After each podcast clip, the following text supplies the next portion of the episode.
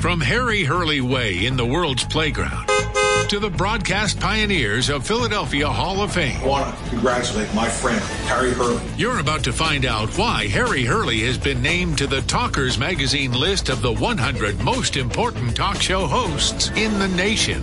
Live from the studios of Town Square Media in Northfield, it's Hurley in the Morning on WPG Talk Radio 95.5. Thank you. Welcome. It's uh, not even six minutes past the hour. Let's get right into it. We'll have some open forum coming up in one hour. We have Senator Bill Gormley, who will join us at 735. Not only a terrific inaugural U.S. rowing indoor Atlantic City Rowing Championship event, but a world record setting event. Really was quite extraordinary. Hope you caught some of our written coverage over the weekend. We did quite a bit of it. Uh, a big announcement coming up at 8.05. I think we have a command performance coming up at 8.35, but I'm going to keep that in abeyance until I know that I've got him, and then we'll reveal uh, who it is. And the 9 o'clock hour, Mayor Charles Kane. All right, so since we were last together, Saturday in the afternoon, the military shot down the Chinese spy balloon with one missile uh, after it was over the ocean uh, near South Carolina. What just doesn't seem to add up. Number one, that the president knew since January 28th, but the American people didn't know. That's a terrible thing that this is going on. And let, let's be honest, they weren't going to tell us. A civilian spotted the balloon. And that's when we found out about it six days later or whenever it was, February 2nd. Joe Biden allowed this to go over Alaska, Montana, North Dakota, Wyoming, Nevada, all the way through the country, and then out on the coast then shot it down. Does anybody believe? I'm going to tell you right now, I don't for a second. There's a few things about this story that smells terrible.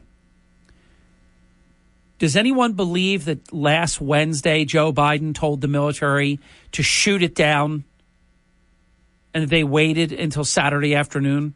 I don't believe that for a second.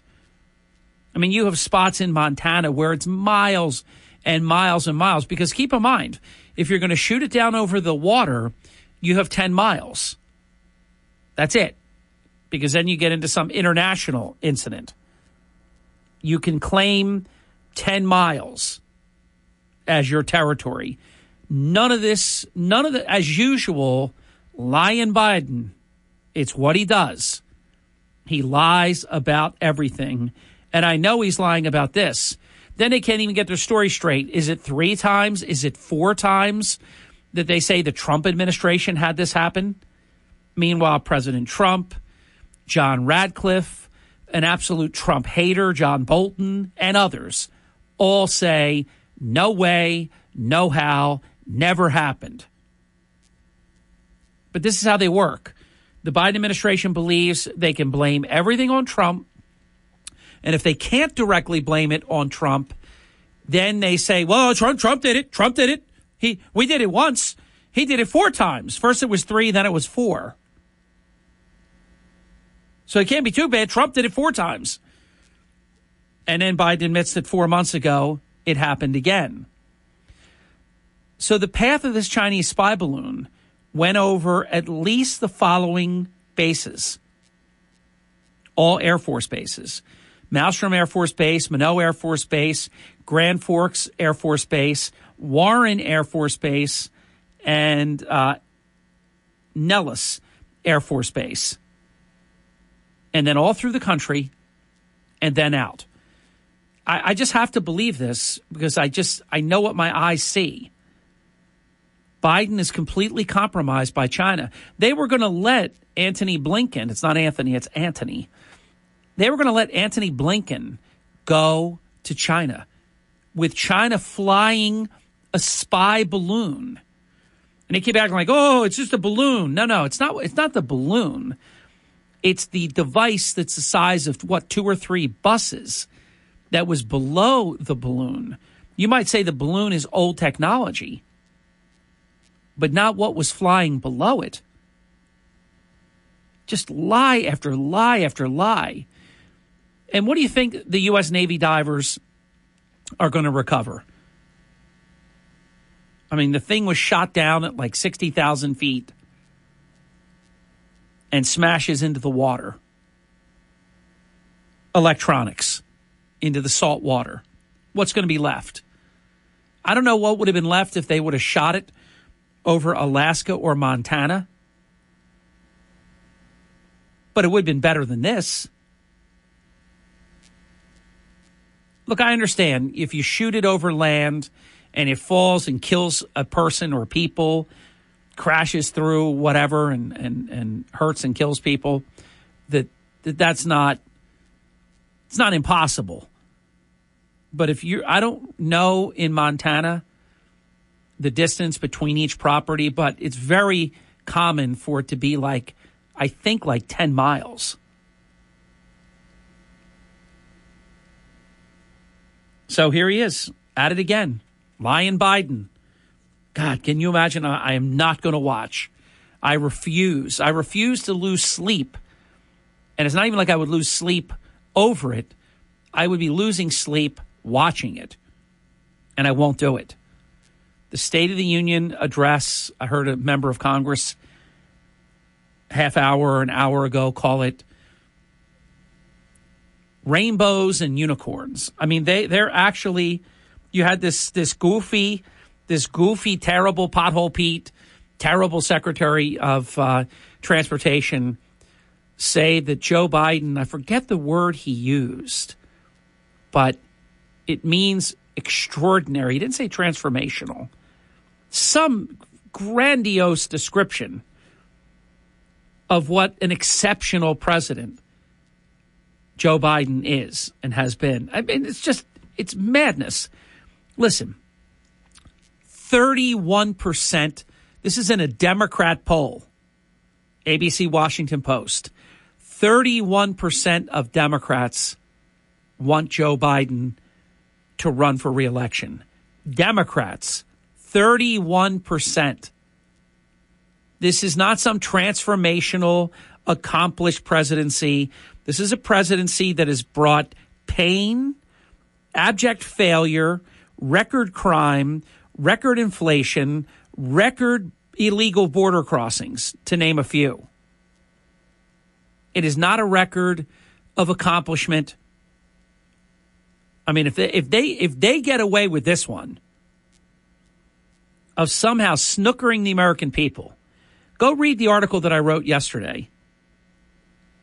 The prices for food are, I mean, they are out of control. Completely out of control. You've got a gallon of milk costing about a dollar fifty more than a gallon of gasoline. You get milk from a cow, you pasteurize it, and you put it in a bottle. A gallon of gasoline has to be extracted from the earth, refined. I mean, it's unbelievable what's going on. And they're going to tell us how how great how great this is. This uh, sp- Chinese spy balloon was egregious violation by China of American airspace. That should have been shot out of the sky immediately. But then they get away, and nobody challenges it. I am was saying, "Oh no, last administration three times." Then they said, then they said four times. I guess three times didn't wasn't enough. Oh, oh, and by the way, uh, this happened four months ago too. they tell us it's a, they're unbelievable. Tomorrow, on the same day as the fake State of the Union address, the Republican majority in the House of Representatives will announce that there will be a investigation of Biden balloon gate. They're not calling it that, but I did. So they'll announce that tomorrow. I mean, the, the list is long. Look at the list of things they have to investigate. Don't forget, it wasn't that long ago when this administration, through the Attorney General of the United States, called parents who were attending school board meetings because they love their children and they care about their children's education and they don't want this woke grooming and indoctrination that's going on. They were investigated for being domestic terrorists. Meanwhile, the true domestic terrorists, and they know exactly who they are, committing crime and all kinds of physical damage, bodily damage. They don't get arrested, they don't get investigated. It's no problem. They're called peaceful protesters. Yeah, this is this is where we're at. It is it is a true moment of truth in American history where good is being portrayed as evil, cops are evil, parents are evil, scumbag, thieves, and, and violent offenders are good guys. How did think about this? How did we get here? How did this become the agenda of the Democrat Party? and you never hear Mike Suleiman and all these other wonderful Democrats. You don't ever hear them say a word. They just go along with all of it. Fantastic news. Back in a moment. Please don't go away. It is a jam packed morning here today. Why? Because no one does what we do. This is the Hurley in the Morning program at 17 minutes past the hour. Fox News commentary. Spy balloons over the USA. Sounds like a Disney movie, but in Biden's America, it's real life. It only took a few days to shoot it down. Joe wanted to let it finish spying first. I'm Tomi Lahren. More next.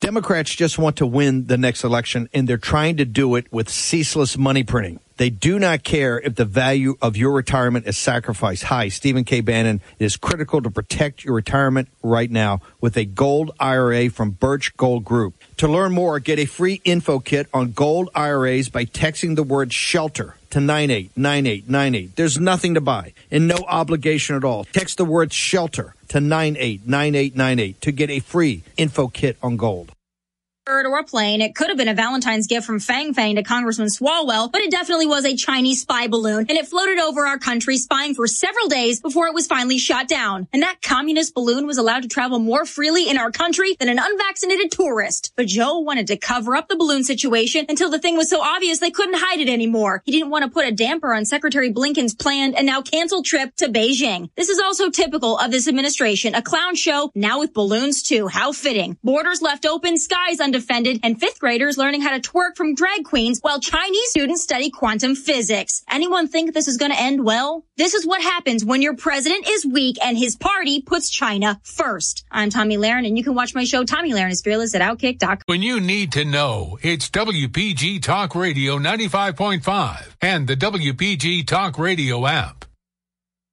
One last thing on the balloon because it's it's something you could get. We could just get stuck on that, and and I don't want to. But how does this work? Our United States intelligence, they, they have now told us, if that's not oxymoronic, I don't, I'm not sure. Maybe it is, maybe it isn't. But they tell us that Chinese spy balloons, they use the term transited the United States several times and went undetected how does that happen? Isn't it somebody's job to be the cop and the spy? Now, I know planes fly, what, like maybe 48,000 feet or something like that? And this was at 60,000 feet. A plane's not going to fly at 60,000 feet. But we don't have people watching? Wouldn't that, wouldn't you think, like, I'm being honest with you, if I was in charge I would make that somebody's job. We just have to keep keep a watchful eye. Can I rhyme about what's in the sky? But they don't. And then they say, oh, no, no, it happened twice, so no problem. It's not, we didn't fail to tell you. No, no, no. And, and, and it happened to Trump three times. No, no, make it four times. Everybody, President Trump, a number of his top national security and defense officials all refute this Biden lie that the uh, Chinese surveillance balloons did this during the Trump administration. Uh, they make it very, very clear it never happened. There's no way it could happen and the president not be told, the director of national intelligence not be told, uh, national security advisor John Bolton, who does not like Trump even a little bit. He ha- and he's running against him in the Republican primary. He has said it didn't happen. It just didn't happen. But they think they get away with everything. Obama did it. He blamed Bush for eight years. Credit for everything, blame for nothing. Biden's blaming Trump for everything. And if he can't blame Trump, he then says Trump did it too. I do want to tell you one story, though, that I thought was very interesting, though. The F 22 that took down the China surveillance balloon used the call sign Frank 01. And this is an homage to a heroic pilot from World War One. So the F 22 pilots that shot down the Chinese surveillance balloon, uh, they um, they did this in the name of a World War One fighter ace. He was known as the Arizona Balloon Buster. He's credited. We where where's the Arizona Balloon Buster when we need him? Frank. He's uh, credited with shooting down 14 German surveillance balloons.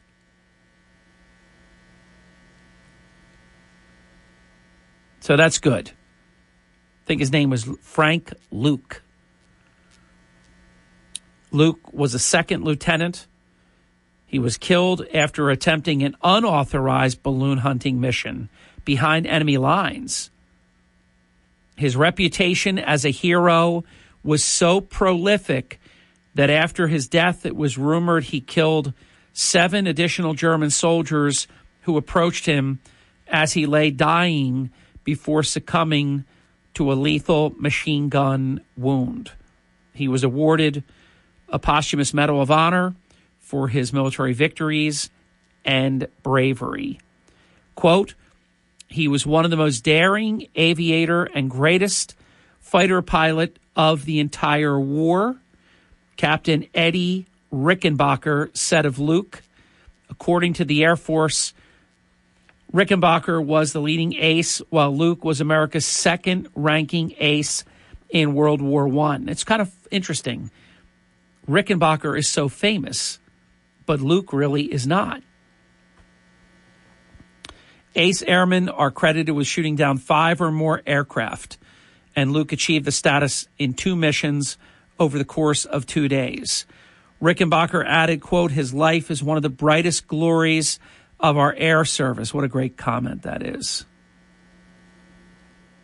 The modern day balloon surveillance device shot down on Saturday, which Chinese officials acknowledge came from their country.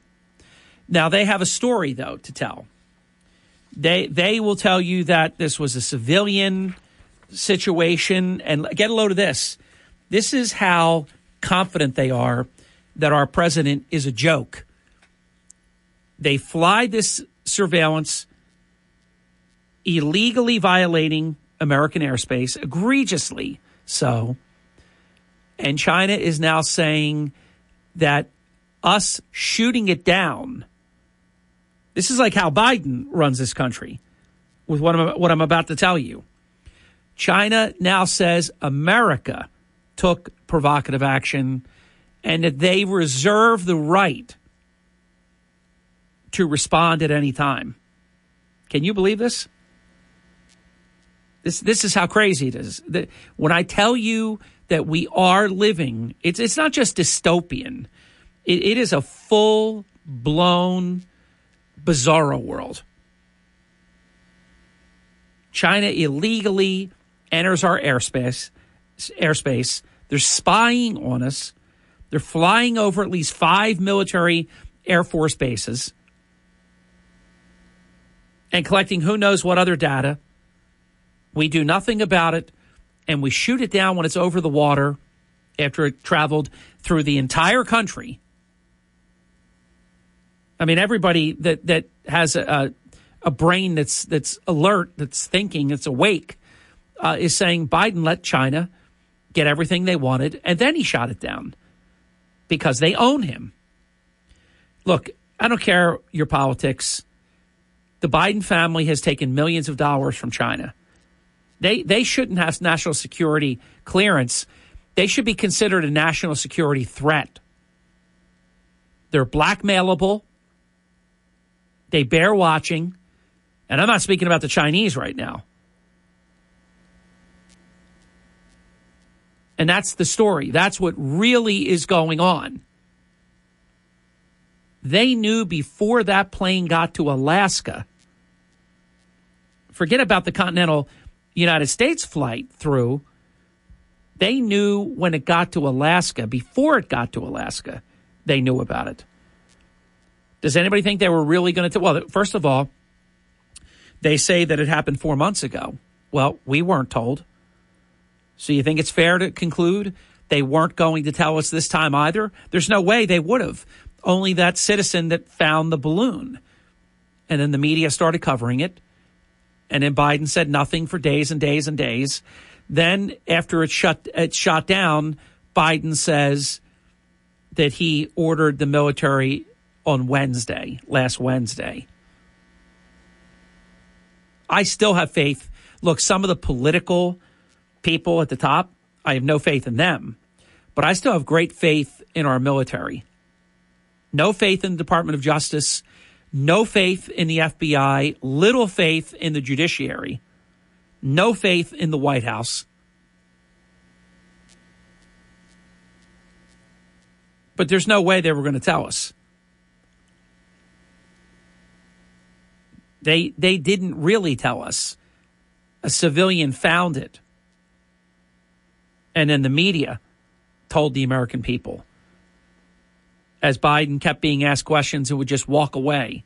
No answer. I'm not answering anything except for what I'm here to talk about because then you won't cover. Always blames you for why he can't say something about what he should be saying.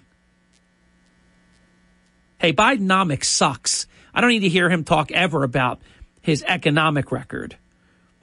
And don't think for a second, I don't know what Chuck Malamuth's going to say tomorrow, but don't think for a second that we created 517,000 new jobs in, in January. I'm sorry.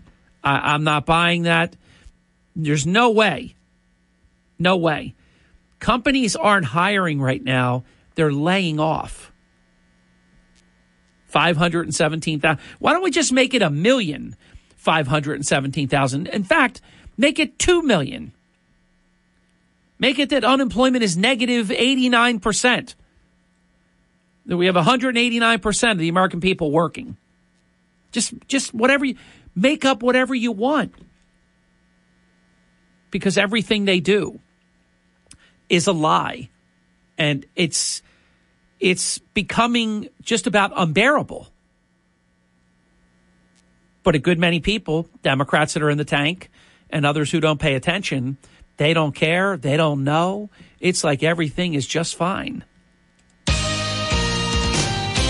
This is the Town Square, New Jersey Info and Weather Network. Harry Hurley at 32 minutes past the hour with three stories that you can follow on the WPG Talk Radio 95.5 app. There was a world record set at the Atlantic City Convention Center this weekend. We'll be talking about it with Senator Gormley and more coming up uh, in about an hour. Atlantic City firefighter fell through the boardwalk. We have covered that more than anyone. The fire on the boardwalk across from the Ocean Casino Resort.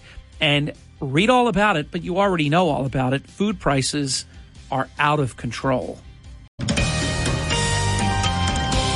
From the Town Square, New Jersey Info and Weather Network, I'm Chief Meteorologist Dan Zarrow. The nicest days this week will be today and Wednesday. The other days are in total flops, but we'll have to talk about some clouds, breezes, and raindrops.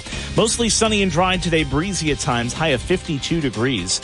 Clear, cool, and calm tonight, low 31. Turning mostly cloudy and a bit cooler tomorrow, high 48. And early evening rain shower possible tomorrow, too. Get weather 24 7 wherever you are. Download our free mobile app today. If you have a damp WPG Talk Radio 95.5. Healthy life. Sean Hannity this afternoon at 3. Now, Hurley in the morning on WPG Talk Radio 95.5. Thank you. Welcome back. 39 minutes past the hour. We'll have some open forum right after the 7 o'clock news break. Senator Bill Gormley at 735. We have a breaking news announcement coming up with Joe O'Donohue, an Egg Harbor Township committeeman at 805. I think we have um, a pretty big guest at 835, but I'm not saying anything until I've actually got him. Otherwise, we'll have more open forum. And Mayor Charles Kane in the 9 o'clock hour. I guess I'll bring up that goofy uh, flag football stuff. I put it on for a few minutes. It, it, it looked terrible. I just have to be honest. Unwatchable. But I did see a clip a few hours ago. Eli Manning, uh, not, not Eli, Peyton Manning who Eli coached the NFC, Peyton coached the AFC, which makes sense. That's the two leagues they played in. Uh, Peyton wasn't happy. Uh, he goes, "You're not allowed to run. Uh, I think you're allowed to run one time or something." I don't know enough about it, but it just it looked goofy, and um, I'd much rather watch Gronkowski try to kick a field goal on Super Bowl Sunday than watch that stuff yesterday. I did put it on. It wasn't on for more than a minute. And it just didn't it didn't look good at all. Here's something else that didn't look good. I, I, I, I give the best advice. I keep saying that in my next life I'm going to be Harry Hurley life coach. I'd like to get a hold of Chris Sununu. This guy could have been senator. He didn't run. He is a very popular governor in New Hampshire and he's quasi blowing his brand up right now. He wants to run for president. Hey, look, that every every governor looks in the mirror, and so do, so does every senator. Even though senator used to be the worst worst path uh, to become president, I think that John F. Kennedy was the first since Lincoln or something to become president. Senator was a bad path, but now you've had Biden and you've had uh, Obama before that. So anyhow, used to be the worst path. Now it's it's not. But they look in the mirror and they say, "I am the president." It's like Lois Lane when she tricked one of the creeps in Superman, and and she said, "You don't have to listen to him. He's the boss. I have to listen to him." No, you don't have to listen to him. You're the boss. And he started saying, "I am the boss." And Lois Lane talked her way out of the uh, the lockup. Governor Sununu needs to listen to me because it's very embarrassing. ABC News and Washington Post did their own poll.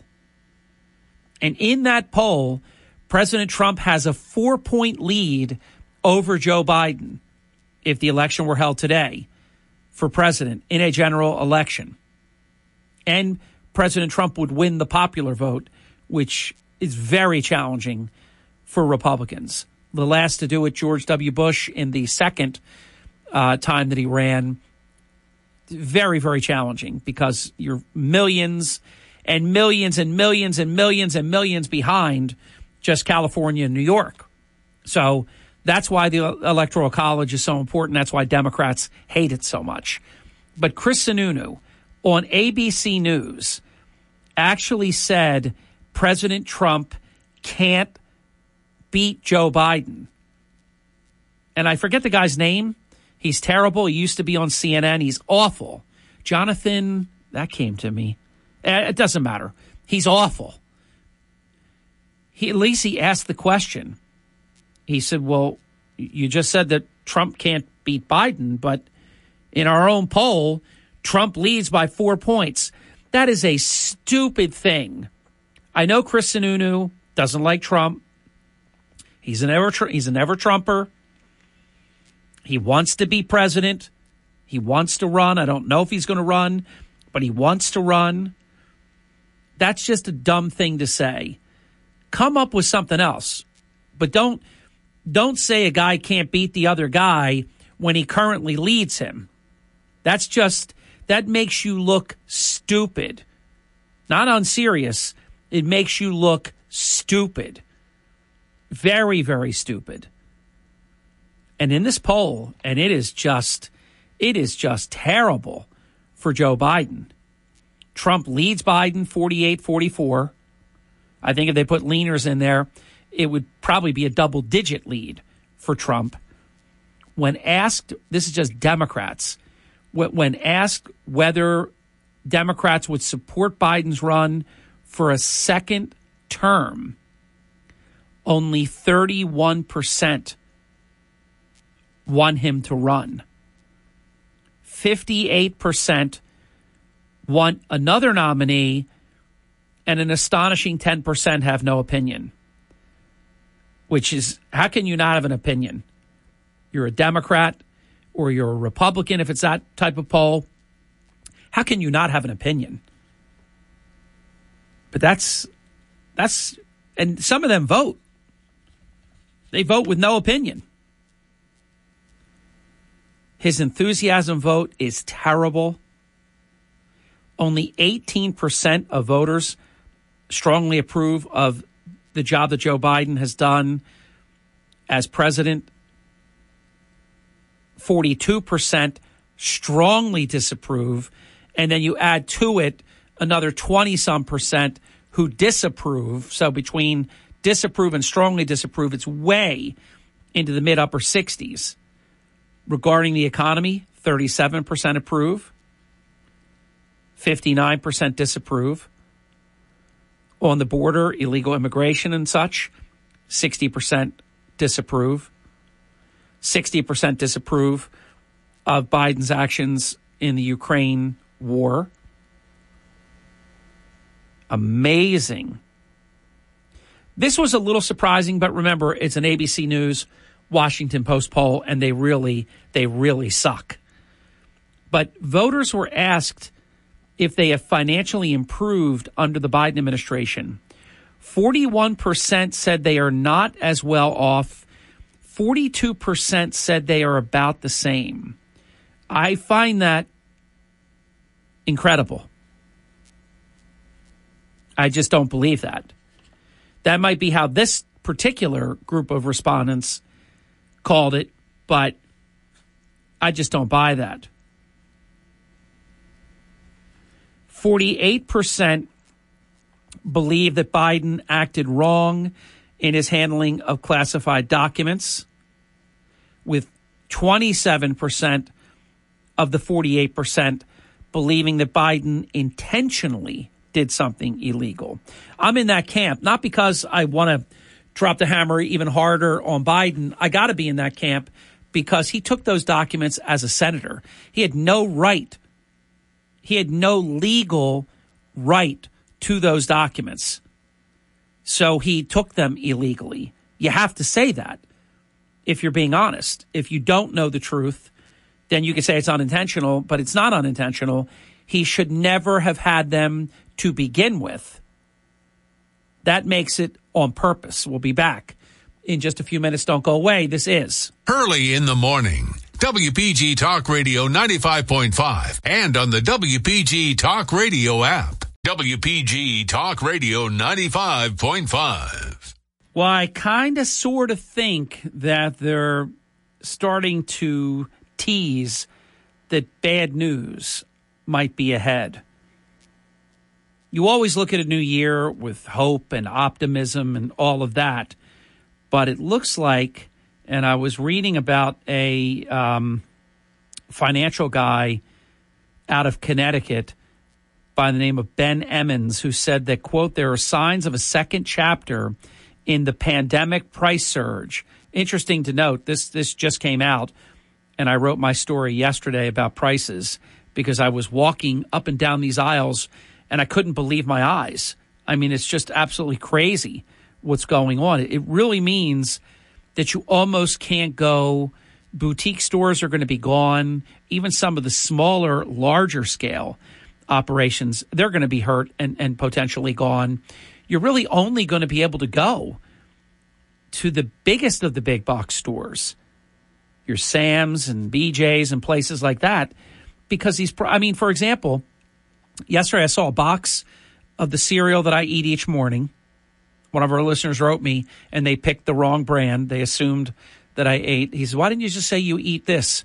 Uh, I don't even write back. Some, some of the smart Alex, I, I write back anybody that's legitimate, that is not just being a wise guy. But somebody that's just being a clown, they, they don't get they don't get any of my time. So I see my favorite cereal, but I already bought the big the big box that has two large bags. Uh, I probably could have a picture of it in my phone and could tell you how many ounces it is, but it's got to be at least four times as much cereal and I got it for like seven dollars. Yesterday I saw I didn't need it, but I saw it as I was going up and down these aisles. I saw the box for seven dollars and it's it's about five four or five times less than what I got for almost a dollar less. I mean it's just it's crazy what's going on. So there are those who are making the case. This is a happens to be a senior portfolio uh, manager type guy, but he is saying that there are a lot of driving forces. You take, for example, and I've been following this, Spain had about five straight months of declining inflation, but now it's going up again. So there are a lot of forces all at work here. And if you think inflation has gone to sleep, I'm telling you it hasn't. You know, they say money never sleeps. Wall Street, Michael Douglas. Inflation never sleeps. And smart money is saying that it's high, it's going to stay high, and it may go higher. So keep that in mind. Other news that we've been covering, and we're going to take your calls right after the break. Beyonce broke the record. I, am not a Beyonce hater. I'm not a big Beyonce fan. I like Jay Z even less, uh, but she is talented. She's amazingly talented. And she now stands alone. She won four Grammys last night, which I believe gives her 32 for a career, which is the all time record. So that happened last night. I was not watching. I stopped watching those types of shows a long time ago. Actor and former California Governor Arnold Schwarzenegger was involved in a traffic collision yesterday in West Los Angeles. What happened was he wasn't speeding. He, he, he seemed to be going fine. And a bicyclist just, I think, made a sudden left hand turn in front of his vehicle. He had no time to react. Female cyclist is complaining of pain after the collision. She was taken to a nearby emergency room. Schwarzenegger took the girl's bicycle. I don't know if it's a girl or a woman, the female's bicycle, to a cyclist repair shop to fix the bike. And so he did everything right. He didn't try to hide anything or, you know, do anything. And look, if somebody turns right out in front of you, there's not much you can do about that. Uh, there's no criminal activity involved. Uh, the woman is said to be stable after the collision.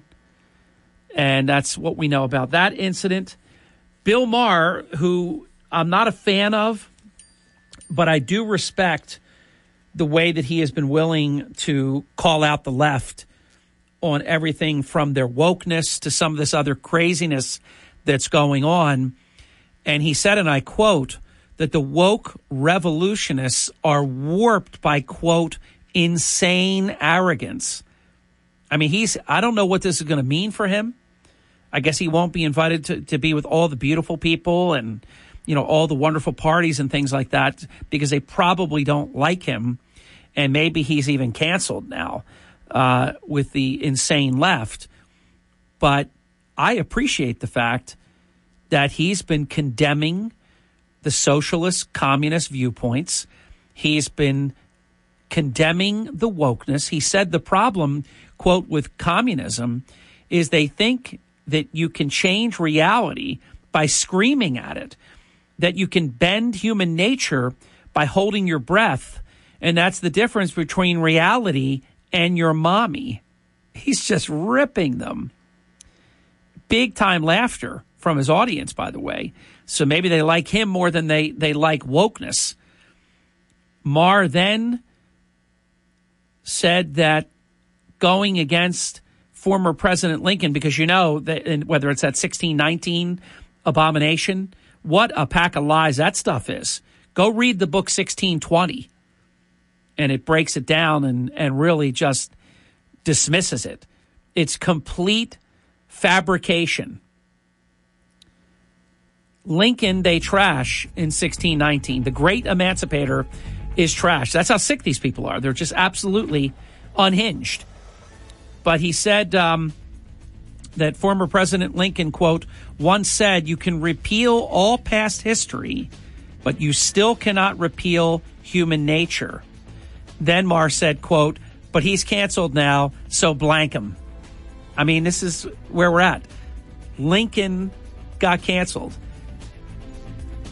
Trump was right. He said they're going to come after it's the Confederate statues today. They're going to come after Washington and Lincoln, and all the Democrat media went bananas and said, "Nah." They had all these historians saying it'll never happen, and then all of it happened, and they knew they were going there.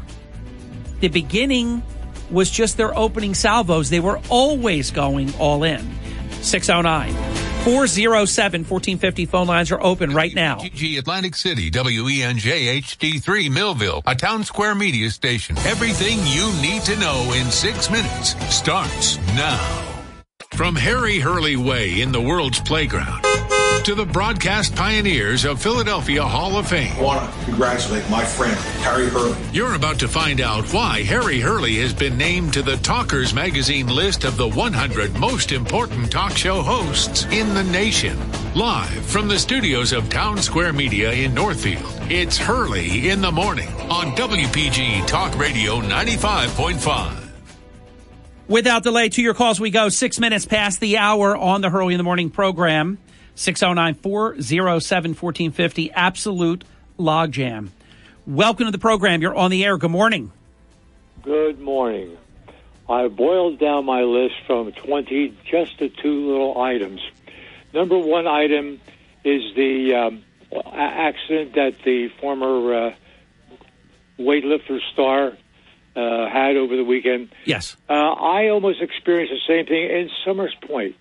They're walking across the highway, across the Route 9, with not even paying attention to anything. I could have had two or three uh, hood ornaments uh, this past weekend. Wow. That's number one. Number Wow. two, Charles Kane Auto Plaza. Yes. I can't get the telephone number because it goes too fast. All I keep getting it. I'll run it by you. You see if I'm wrong. I got the 285 White Horse Pike. Is that correct? Yes, in Galloway Township. 646 is as far as I got with the telephone number. Can you can you give me the rest? Of course I will, because it's the same number that uh, they just moved over 646 2447.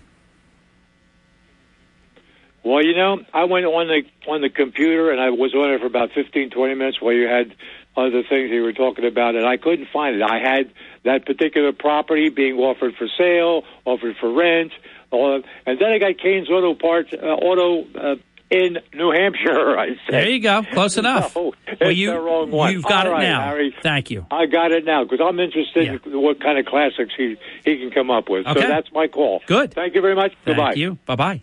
609 407 1450. Joining us now is the very successful uh, immediate past president of Atlantic City Council. George Tibbitt joins the program. Council President, how are you? Hey, good morning, Harry. I'm just calling in to talk about the recent fires that we're having. Uh, you know, it's it seems to be a major problem that we're having with the homeless people under the boardwalk. You saw the major damage that it did to the boardwalk, and more importantly, we lost a firefighter broke his leg. Correct. And, and that's very very disturbing to me because it was 100% preventable. We had another fire the next day, less than uh, 12 hours later, where they burnt uh, the homeless people burnt down a trailer they were sleeping in. Now, the city of Atlantic City, the county, it, it, it, there, there's so many social services provided. And this is why you hear me scream all the time stop going up to the boardwalk and bringing them food, blankets, and everything else.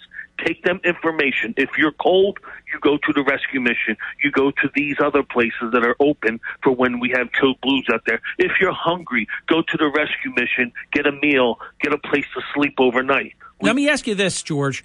Is this because it's gone on forever? You and I both know that.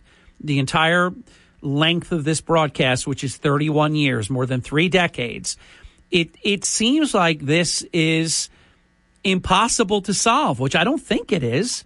Uh, is there not the will to make underneath the boardwalk? Because let, let's be real, I didn't. I broke the story about the fire, and I think you know that. Uh, and we've written three stories about it, including one this morning. Uh, where we confirm the, I, I know the name of the fireman, but I'm not revealing his name at this time. Broken tibia, for those who don't know, it's the second biggest uh, bone in the body. It, it's what bears the weight. It's a bad injury. And, and a fireman carries a minimum of 45 extra pounds with just regular gear, and it can be up to 75 pounds. Uh, so it's a very, very bad injury. Now, if you have homeless people under the boardwalk and they have uh, propane tanks and they're setting fires to keep warm and things like that, you're going to get these kinds of fires. You know, you hear boardwalk fire. Well, it started under the boardwalk and it becomes then a boardwalk fire. Is there no will to actually clear all that out and just make it illegal? Uh, impossible. It's already Ill- illegal, but it's unenforced. Is is this is this solvable, George?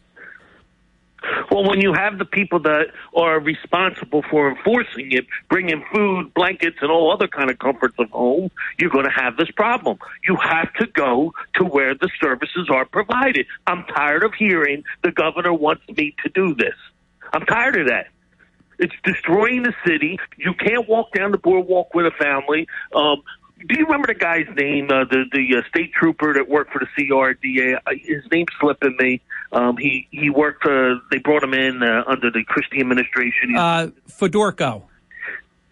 No, before uh, the other guy, um, Fedorko lives in the city still. But anyway, Okay. he would always say to me, George, the way we counted success in in uh, the medical district of Philadelphia was by counting baby carriages. Him and I would go up to the boardwalk, sit at the bungalow, and we would sit there and count baby carriages. The boardwalk was on. It, it- was going in the right directions. You've seen families, you've seen baby carriages everywhere. Harry, we've been overrun with homeless from the surrounding states. We, as people, have got to be a little bit harder. If you need social service help, you need drug help, go to the places. Don't take it to them. We don't do home delivery services. Well, here's the problem, though. Then you'd have to scoop everybody out, George, and take them out. Then they're probably just going to be right back a short while later because you are dealing with people that don't want to be a part of society that and I don't want to call anybody out but have mental illness and have other problems. So what I mean I don't how do you get them out of there? Well, Harry, we even came up with the plan of using Ancora, the old Ancora site. Because you're right, Harry, there is a, um, an amazing amount of people suffering with mental illness out there that are being left on our streets. We just had one get out of the hospital, being ob- observed for uh, mental illness, walks up to the boardwalk and hits a 67 year old woman in the head with a brick, puts a brick in his shirt, and starts clubbing her with a brick. I mean, this is unacceptable. When I hear this firefighter, that firefighter can't go play with his kids now for how long? That bothers me. That uh, it's something that was completely. We keep feeding these people. We keep giving them the uh, blankets and all. No, freeze. Go to the rescue mission. We have spots for you. But if I keep bringing you the comforts of home to you, you're not going to go to the spots that we have for you. And and that's the problem that I have is that everybody, nobody is doing the job, and everybody keeps saying the governor wants, the governor wants. The governor don't live here. The governor don't have to deal with what we have to deal with every day, where our children can't even walk the greatest place. The beach and boardwalk is the greatest park in the in, in the world, right? Your kids can't go up there. You have to drive them to Ventnor Margate or Longport to let them go play on the streets with their friends from school because you can't let them run the streets because we've been inundated. Bader Field, I got them sleeping in tents and stuff out there. Ladies like to take their dogs for walks out there, and and and I got people with mental illness sleeping in in uh, in cars, sleeping in uh, sheds out there, and and we have to get tougher. We have to say. Show them where the social services are, but we can't keep delivering them. We can't keep doing what we're doing, and and we can't. it, it is well known throughout the tri-state Send them to Atlantic City. They'll give them everything and take care of them. Yeah, somebody, George, give me give me the floor for just a second, though. Somebody's got to come up with a plan that can actually work. Because, for example, if you're dealing with mental illness, their behavior and such, they're not going to be able to be at the rescue mission. So if they're not allowed at the rescue mission, if they're not allowed underneath the boardwalk, and I'm not I'm not saying you're wrong, George. I'm just saying there hasn't been a comprehensive solution because every you remember it, for for decades now. I've been covering this for decades, as, as you have. You would have sweeps, so they'd be gone. But then, as soon as the sweep's over, you know what happens, George. Everybody goes right back. back. And and as you know, uh, as you know, they have actual. Um, I almost want to call it like a city underneath the city built. They have structures, and we've got to stop with the fires. Though they can't, you can't set fires underneath a wooden boardwalk. Harry, Harry, we we are a magnet because of what we give out. The services are just. George, George, do me a favor. Hold on, please. Don't go away. We're going to continue right after the break. It's 15 minutes past the hour.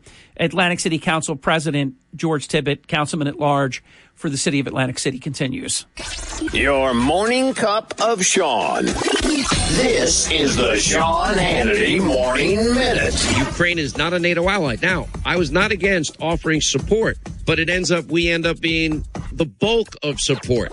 All we have allowed to have happen here is this now to fester into another quagmire, which I predicted it was likely to occur, and a long protracted conflict. And it's now given Putin time to rebuild his armies and, and get enough people and recalibrate his strategies. And he's, you know, firing his hypersonic missiles and it's in Europe's backyard. And now the pressure is on the United States once again, while we have what, $31 trillion dollars in debt to somehow step up and pay for all this. American people have had it with these endless wars that they don't fight and they don't fight to win. They've had it. The conservative underground meets later today on the Sean Hannity Show. Listen, the last time the economy looked like this, the stock market tanked 50%. The U.S. dollar lost 46% of its value, and the price of oil quadrupled. Yet while the U.S. economy collapsed and inflation ran through the roof, the price of gold shot up 1,300%, and silver rocketed over 2,400%. So if history repeats itself, we could see it happen again. Can you afford to miss what could be the biggest gold and silver rush of our generation? That's why I want you to call Goldco at 855-815-GOLD because when you do, you'll not only get the chance to protect your retirement savings with gold and silver, you could get up to $10,000 in free silver just for doing it. This is a rare opportunity, so don't miss what could be your best opportunity to protect your retirement savings. Call 855-815-GOLD. That's 855-815-GOLD. Hi, it's Mark Levin. Join me this evening at 6. Now back to Hurley in the morning on WPG Talk Radio, 95.5 FM, 1450 AM, South Jersey's talk station. Hey, thank you. We continue with Atlantic City Councilman at Large George Tibbitt on the um, the issue of the homeless under the boardwalk, the fires that have been happening, and the one that we have reported on uh, pretty much at length. We broke it in real time. We followed up uh, the next morning, and then we followed up again this morning because we were able to confirm that one of the Atlantic City professional firefighters fell through the boardwalk during the fire. Uh, and that in fact we we've been the first to confirm that the firefighter uh, has suffered a broken tibia. and that is the bone in the leg. It's the second biggest bone in the body, but it's the bone in the leg that bears the weight. It's a it's a bad injury. It's a really really bad injury, and council. Uh, I'm just going to call him council president because he is. Uh, Councilman Tibbitt uh, has been talking about it. So what what's the answer? Not being under the boardwalk, uh, not bringing blessed bags, uh, not having fires, you know, underneath the boardwalk. I mean, what's the answer?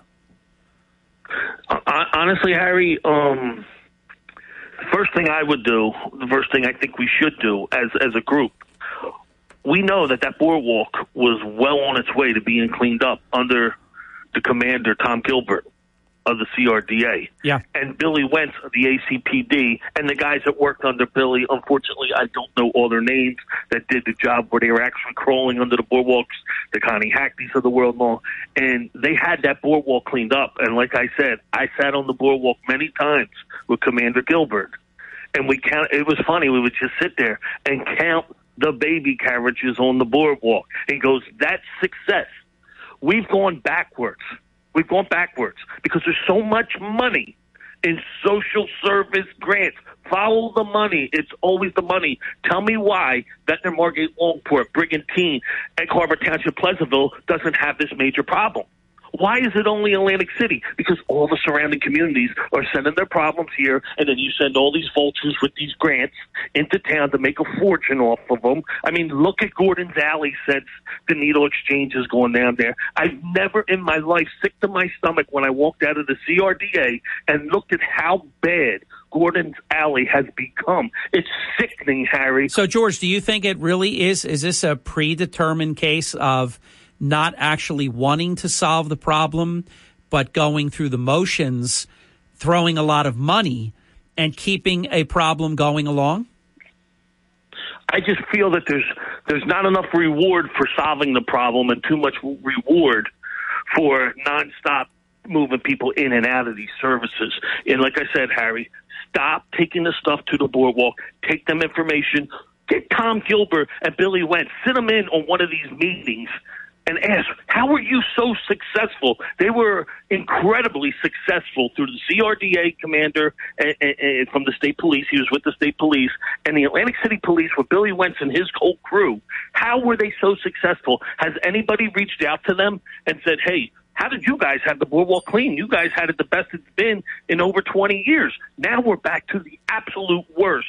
Any of us that have lived in the city of Atlantic City, our city is being destroyed. And if it is in fact Murphy, then he needs to be called out for it because they keep blaming the governor that the governor wants this stuff. How can the governor want this? And by the way, this is not even just underneath the boardwalk. This is also, as you know, I know, Councilman Tibbitt, you know this. This is in the parking garages of hotel casinos and and these are the problems that people don't understand when we say we need a minimum of another 100 police harry we really do we really do need it because of all this stuff you're saying. You should have specialized units that are 100% under the boardwalk.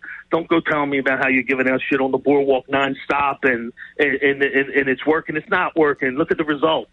They're hanging on the boardwalk like the seagulls. You can't walk down the boardwalk with your children. An old lady gets beat over the head with a brick. It's disgusting. And we have to beg for the information to find out what happened because it gets hidden from us. By the way, that's true. It took me over, I think it was a week to break that story because I knew it was true, but they weren't, the police department wasn't saying anything about it.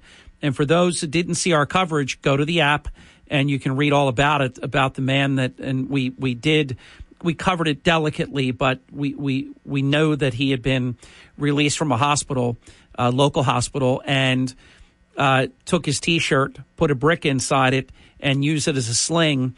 Would have actually beaten that woman to death had not a good Samaritan taken him on. Uh, she would have been killed, George. That would have been a murder. A sixty a sixty seven year old woman walking towards Ventnor Yeah. Uh, in front of the Tropicana. Came down from Philadelphia just visiting. like I keep listening to Senator Polistina. I'm a big fan, and how he keeps warning us and warning everybody. He's blowing the whistle that hey guys, New York casinos are coming, and, and, and you know we have to get this cleaned up. We have to get on the same page. And I strongly recommend, uh, make this official. I'm going to, I, I think it's time we reach out to a guy like Tom Gilbert that was successful. And, and the Billy Wentzes of the world that, and, and their group. How did you do it? And if we're going to subcontract something out, maybe we subcontract it out to the people that actually did the work and were very successful in keeping the boardwalk clean and getting those people to the social services. We're not going to start home delivery under the boardwalk of all the needs that you need. You need something, you're cold, come on, we'll get you to the mission. You need food, come on, we'll get you a meal. You need medical, we'll get you to the hospital. It can't be home delivery anymore. What we're doing. You want to go down there, talk to them, and show them where it is. That's one issue, and counsel them. That's great. But we have to stop bringing the food and everything else human nature, if you don't go hungry, if you get hungry, you're going to go to where the food is. If you bring it to them, they're going to just camp out there. Like you keep hearing people complaining about the lights being out all over the boardwalk and everything else. Well, yeah, they are out when you have people under the boardwalk cutting into and splicing into the electrical wires for. We found air conditioners under there where they spliced into where they spliced into the electric. This has happened right where that fire was. Multiple times the electric was cut out of there and people spliced into it to, to, to have their own city under that boardwalk. And you know, it's easy to sit here and complain. I get that, but I'm really fired up because you know I do have kids that are in public safety, and you know I know how their daughters are so upset when they go to work and worry about them, and then I see this firefighter break the tibia. Now, and that guy cannot go and play with his kids. Hopefully, he has his career. Uh, by the way, also can't do his job. Can't do his job Yeah, either. And, and and let's face it, these guys, it's definitely not for the money. You see the starting salaries. It, it's the love of the job. Could you imagine taking that job? It's just like the military guys. When they get out of the military, they, they, they don't know what to do with themselves. Their whole life is dedicated to the service that they provide as police and fire. And when something unnecessary like that happens, yeah, I get a little bit fired up. Council President, I've got to jump in only because of time. I have Senator Gormley, who only has ten minutes because he has uh, an appointment that he's that he's doing. So I've got to run for now. We'll we'll reconvene on this. We'll I promise. Yes. Thank you. Senator hello. I will. Thank you, Council President. See ya. George Tibbitt. Uh, this portion of Hurley in the Morning brought to us in part by Comfort Keepers. And this is Harry Hurley for Comfort Keepers of Atlantic, Cape May, and Southern Ocean counties. Comfort Keepers treats your family like a member their own family. This is personal to me. It's also obviously professional to me because I'm a nurse dad and I know what they do. Comfort Keepers helps people live safely and independently and be able to stay in their home. Comfort Keepers goes above and beyond to provide professional in home care that elevates your quality of life and delivers you with peace of mind. Comfort Keepers are available when you need them the most, whether it's for as little as four hours per week or 24 hours a day, seven days a week. Comfort Keepers treats each and every client with dignity and respect. Call Comfort Keepers at 609 277 7855 on the web at comfortkeepers.com. Please tell Comfort Keepers that Harry Hurley sent you. It's 30 minutes past the hour. When we come back, we'll be joined by Senator Bill Gormley. This is the Town Square, New Jersey Info and Weather Network. And it is Harry Hurley with three stories that you can follow right now on our WPG Talk Radio 95.5 app. A world record was set at the Atlantic City Convention Center this weekend. We'll talk about that and more about the event with Senator Gormley in just a few minutes.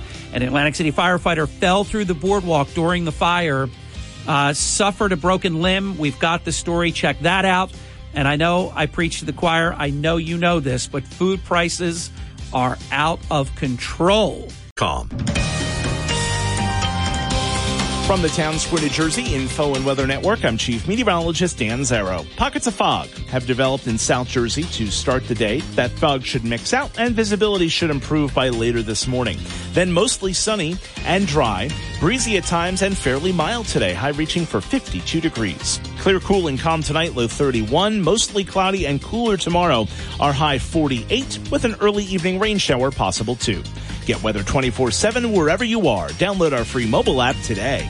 What's for dinner? Early in the morning. WPG Talk Radio 95.5 and on the WPG Talk Radio app. You like. WPG Talk Radio 95.5. South Jersey's number one talk station. All because of you, and we know it. Thank you for that again and again and again. You've done that. 35 minutes past the hour. We've got him for 10 minutes. Let's uh, make it count. We're going to recap now what in the rearview mirror, if you're being objective, and that's what we do on this program, intellectual honesty uh, is, is something that we strive for. The 2023 U.S. Rowing Atlantic City Indoor National Championships, I believe by any measure, were an absolute incredible success, especially considering that it was an inaugural effort. So th- that's my observation. And I was there on day one. I was not there yesterday, but I heard a lot about it. And I've written two definitive pieces that our listeners can see on the uh, on the app or on the WPGTalkRadio.com website. Senator Gormley, uh, are you as pleased as as I think you should be? Uh, incredibly pleased, Harry. As you stated, uh, when you do an event for the first year, everybody conditions you to say to say, well, you know, it's really not going to be that successful. You're really laying the ground. Well, we we we laid the groundwork, and it was uh, incredible. But you have to remember, this was uh, an idea that I had based upon people like Stan Bergman, uh, Dan Garbett and his dad, uh, the Kesselmans, the interest in rowing down here, the interest that these people have generated over the years through their efforts, and most of the time, their volunteer time, uh, has made this a rowing hub of the country. So if you take that level of local enthusiasm and you merge that with an incredible facility, a great staff at the convention center, I thought there'd be success. It exceeded my expectations. Now, every you know, people are going to walk up to me and say it's really a good event, Bill, and all that kind of stuff. But it it was for real. And when they came up to me, you could tell the sincerity and the and the big only question they asked me was, "You're going to do it next year, aren't you?" and that was the reaction from everybody who was there, uh, and even people who might have been cynics in the beginning. So we're we're incredibly pleased. And listen, as a guy who doesn't want any publicity, who I've got to mention, my partner in these things, Lee Levin. Every dollar that I donate, Lee matches. He doesn't care about publicity. He cares about Atlantic City. He's Atlantic City high school grad, had a major law firm in Atlantic City for a number of years. So you put all these quality individuals together, and you wind up with an event that had about 800 people rowing, 350 coaches from around the country. Let's get down to the business of Atlantic County.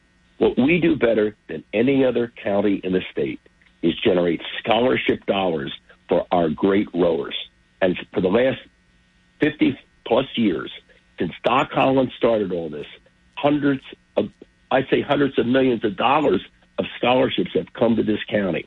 And the principal goal of this event is one, to set up an urban rowing program, second to none in the country, and number two, to generate more scholarship dollars. I think we've done that. We're, over the next few weeks, we're going to make some announcements about the urban rowing program and other things that are going to be a consequence of this event. But the event is an incredible success, and I just want to thank everybody who. bought. I want to thank everybody who turned out. I want to thank everybody who cheered. The stands were packed with people. They enjoyed themselves. And by the way, it was zero degrees outside, so we didn't have much competition, but it worked out great. We are visiting with Senator Bill Gormley. He was the is the visionary behind this. The 2023 U.S. Rowing Atlantic City Indoor National Championships concluded yesterday, and there was, if you read our article in advance, you could it was live streamed. You could you could view it on the um, the U.S. Rowing website. I mean, this was really well done. I mentioned it that morning when I arrived. There's just certain things you can tell uh, the New York Yankees, Notre Dame football. Uh, you could start naming storied programs, and they use a term, they travel well. Senator, the rowing community travels well, don't they? They, they certainly do. And when I mentioned the coaches, the coaches we had, they were from Harvard, USC, uh, Michigan, Stanford. They came from all over the country. And I was surprised I was talking to a gentleman yesterday who's from northern Massachusetts. I I've never or whatever, and he'd been the coach of the University of Massachusetts crew team, and he said this was great. I'm coming back next year. I'm bringing my friends. And this was I, I never met this gentleman until I said hello to him. So it was it was great. Now you have to understand something. Every other person who entered the event was a Swift. We had about 700 Swifts entered. So they, they, but what a family! Yes. They, what a generator. Uh, Jim, uh, the coach of Ocean City, Claire, a great rower herself, and they, they all participated. And uh, it, it, it's a community sport down here.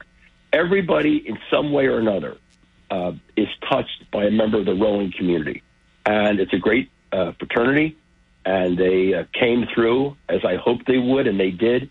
Uh, they, excuse me, they exceeded my expectations. So it was a great event, and we're going to focus on uh, doing a review and kicking the tires and getting it just right. And obviously, we're going to be shooting to have even a bigger, bigger event next year. That's what I was going to ask you, and you just you just did it. You just said it. I know a lot of people want to know: uh, Will there be when you have an inaugural? The, the big question always is right after: Will there be a second annual? And another thing, and you touched on it. We wrote about it a couple of different times in advance, and a couple of different times this weekend. The Atlantic City Convention Center, uh, which would not exist without you being in office because the funding never ever would have happened. I'm not, you know, I'm not blowing smoke. It's it's just true. Uh, so it's kind of ironic that this event that you that you came up with uh, would be in a convention center that's only there because you had it built. But the convention center, I thought was perfect for this event. It was fantastic. Well, so did U.S. Rowing, because to have on one floor the competition and the floor above it 350 coaches in the national convention. I don't think they. I'm, I'm sure they never had a uh, opportunity to be in a facility that was logistically perfect for their needs. You know, the Jumbotron, when you could see in real time because it was moving, it was all integrated. For those that are just hearing about it, you could actually watch, and the excitement was incredible uh, at, at the different competitions where you could see who was winning in real time. It was all put together. I mean, they ran on time, which is always impressive. They actually were typically queued up a few minutes before the actual start time. Uh, let's not bury the lead. I don't know that it's the ultimate lead, but it's very, very cool. A world record was set at your inaugural event. That's never bad news for an inaugural event. So that was very exciting, and the competition was was incredibly, uh, incredibly high No, level. It was, gr- it was great competition. The convention center, the staff was great.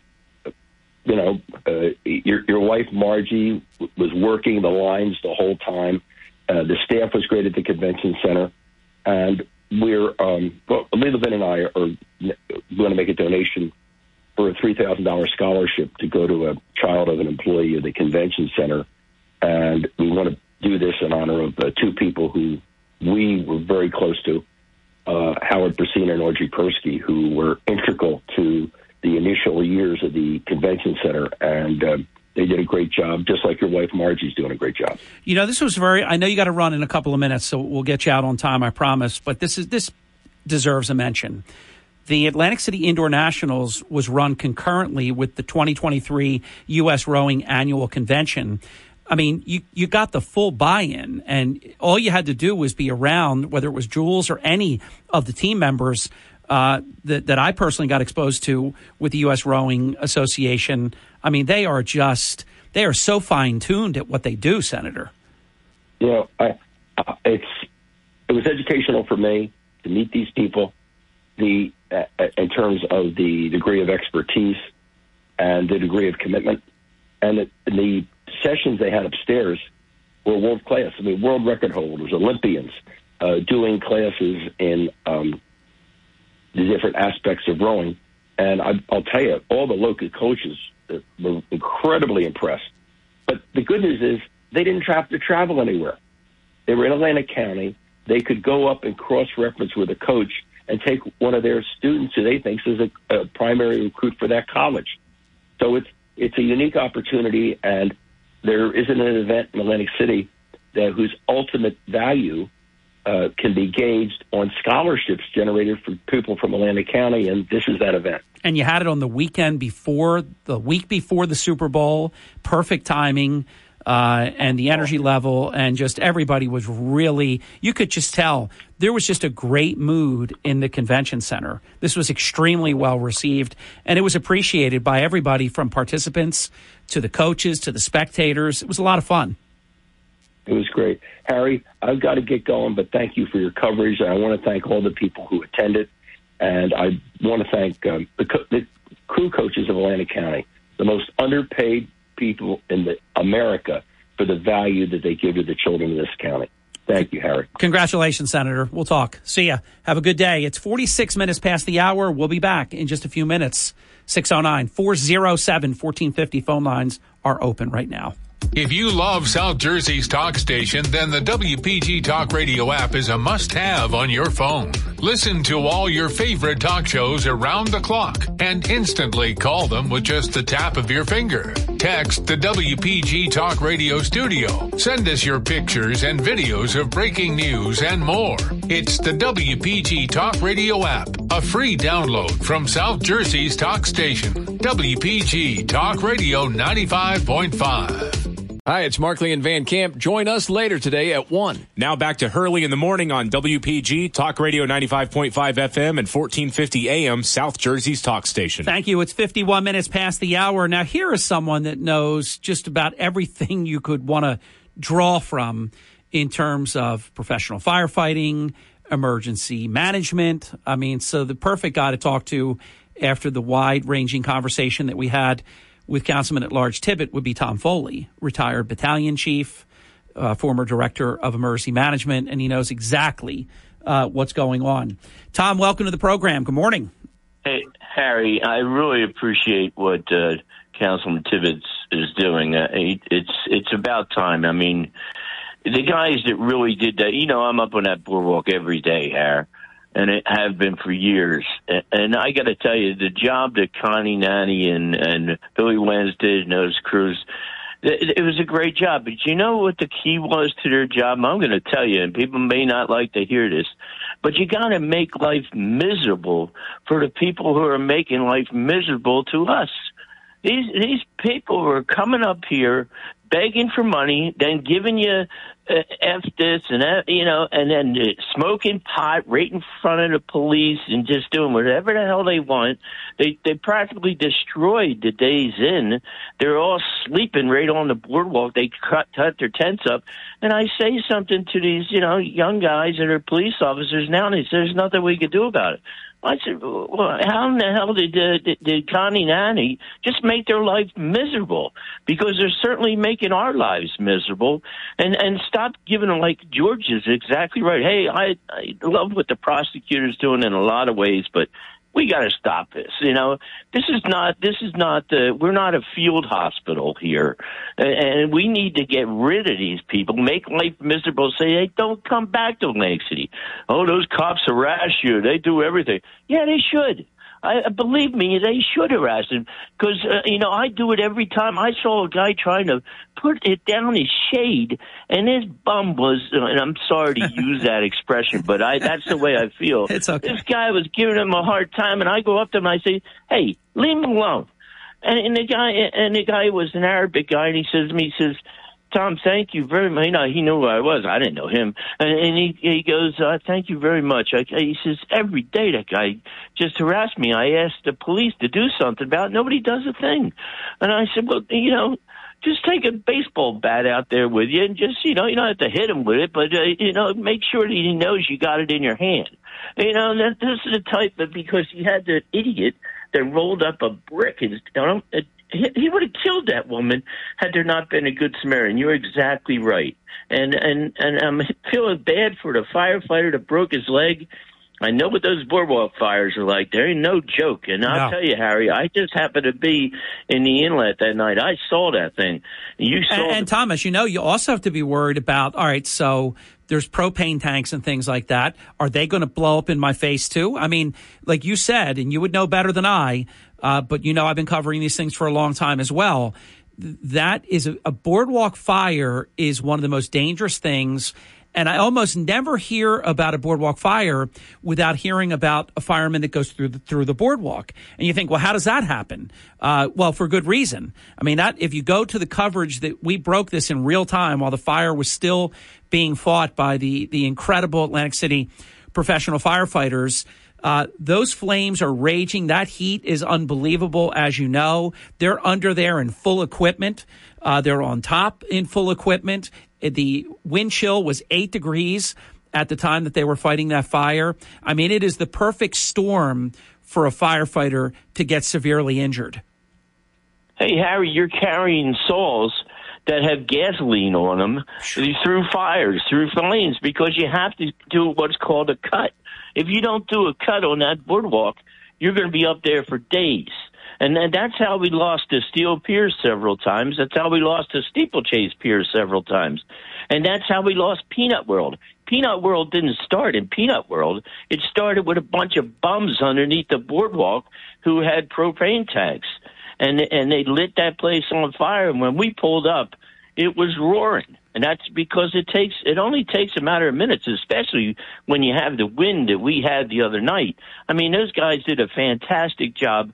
They did the trench cut on the boardwalk. They did exactly what they were supposed to do, and they they did well. I would say they did a magnificent job, and they, and they risked their lives. And unfortunately, I don't know the firefighter that broke his leg, but I could tell you that unfortunately that happens because the wood is like crumbling right underneath your feet as you're walking across it.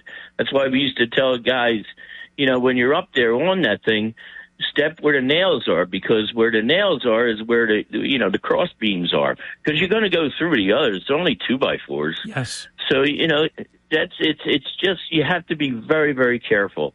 And Tom, was I right? Because if I'm wrong, I want to uh, correct my article that I filed this morning. I put that the regular gear, so that's everything that you know, the uniform itself, boots, hat, everything, and then the tank, you know, if you have an oxygen tank, all this can be, it's about 45 pounds, can be as much as 75 pounds, correct? Absolutely. There's no doubt about it. And, and these, and you, plus you're carrying your tools that you have to do to work with. Yeah, and your own body weight. Your hands and your own body weight. So you you know you're looking at well over well over seventy to eighty pounds that you're carrying on your back, especially when you have to grab a saw, and especially when you have to grab an axe and a prying tool. We have our own what we call the boardwalk tools. That was invented by the boardwalk crew, and, and we use them all the time on fires. They're on every ladder truck. So, it, it, Harry, you were exactly right with that. And, and another thing I just had to say something. I read something this morning. I didn't catch your monologue. and I was sleeping, but uh, but uh, Biden shot down with a missile. Uh, is, is that is that the truth? What is the truth? The military shot it down with one missile over the ocean uh, off the coast of South Carolina, but but he let the, the he let the balloon travel through the entire uh, first Alaska, then the continental United States, all through the country, over five military bases. He let them get all the surveillance and then shot them down at the end in the 10 miles of water that you can claim uh, by international law as, you know, part of your own territory. So shot it down. Uh, and who knows with salt water and it blown to bits or whatever, what we're going to wind up getting. But yeah, it's an abomination, the whole thing.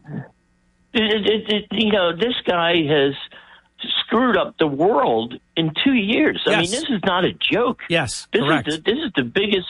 You know, well, at least we don't have the, the, the rough tweets that. Yeah, yeah, mean tweets. Put up with no mean tweets. Mean tweets. Yeah. Uh, you know, it, uh, I mean, it, this is just amazing. But uh, I appreciate George again.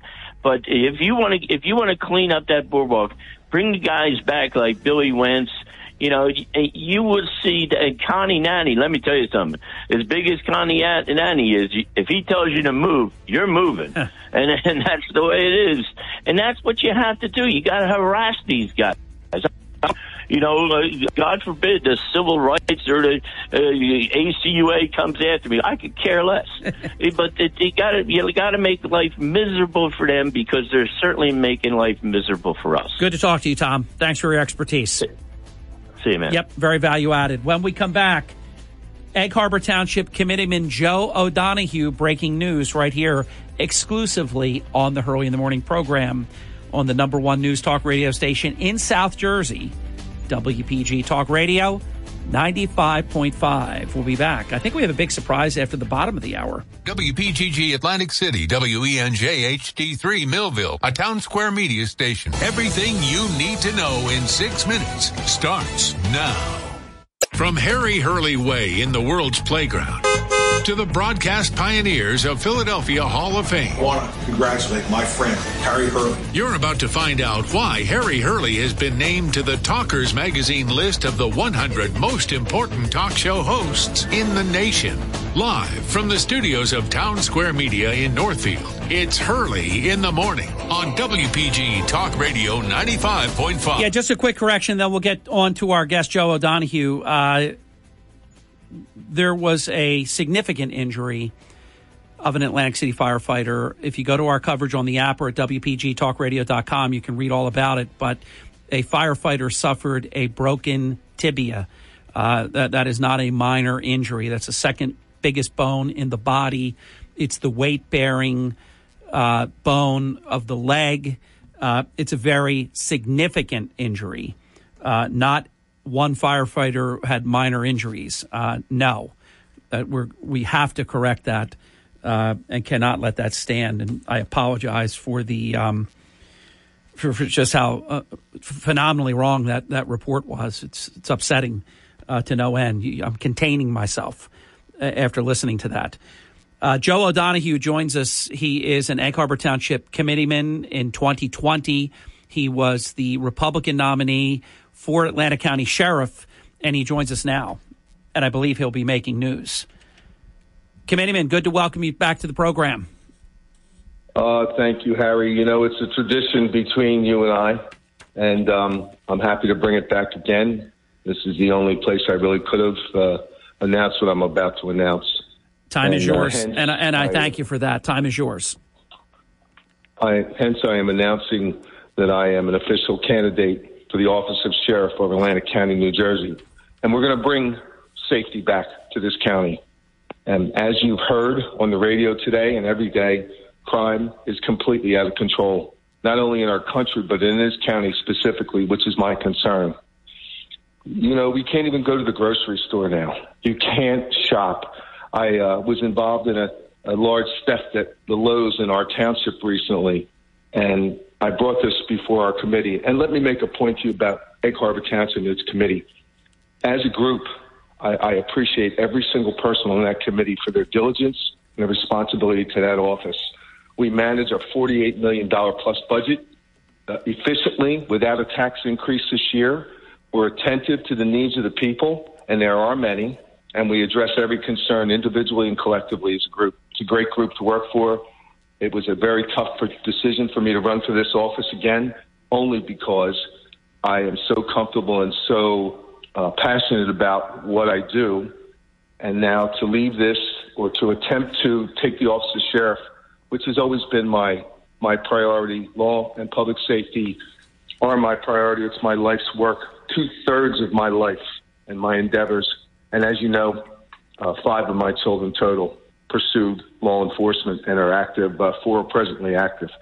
So this is a family affair. It's in our blood. We are blue bloods.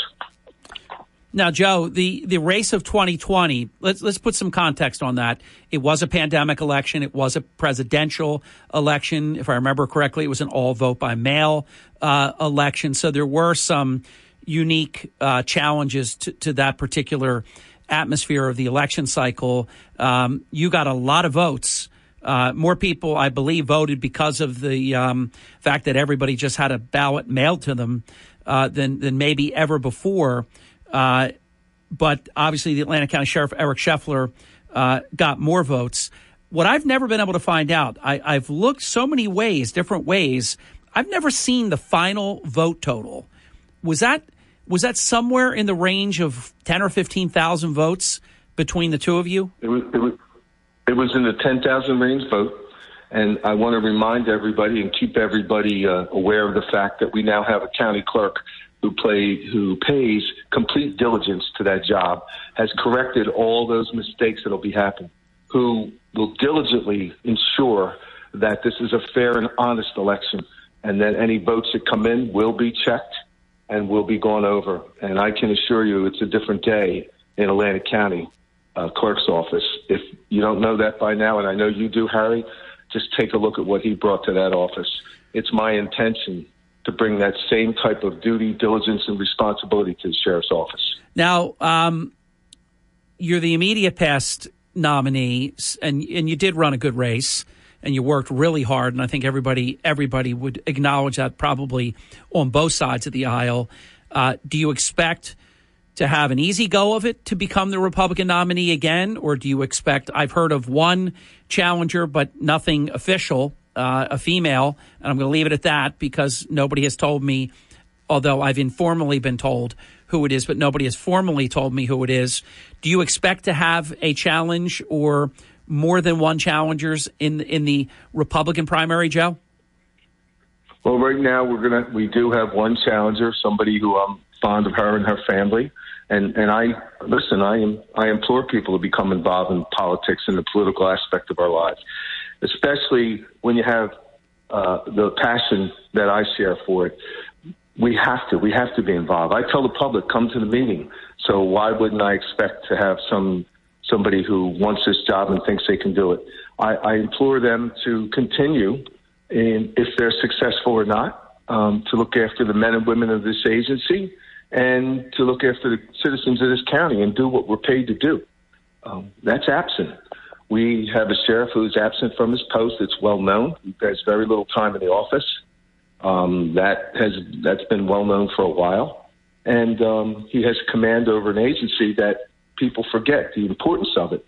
It's a constitutional office, Harry. The sheriff's office is the last line of defense for our republic and what it stands for. It's the difference between liberty and prosperity and tyranny.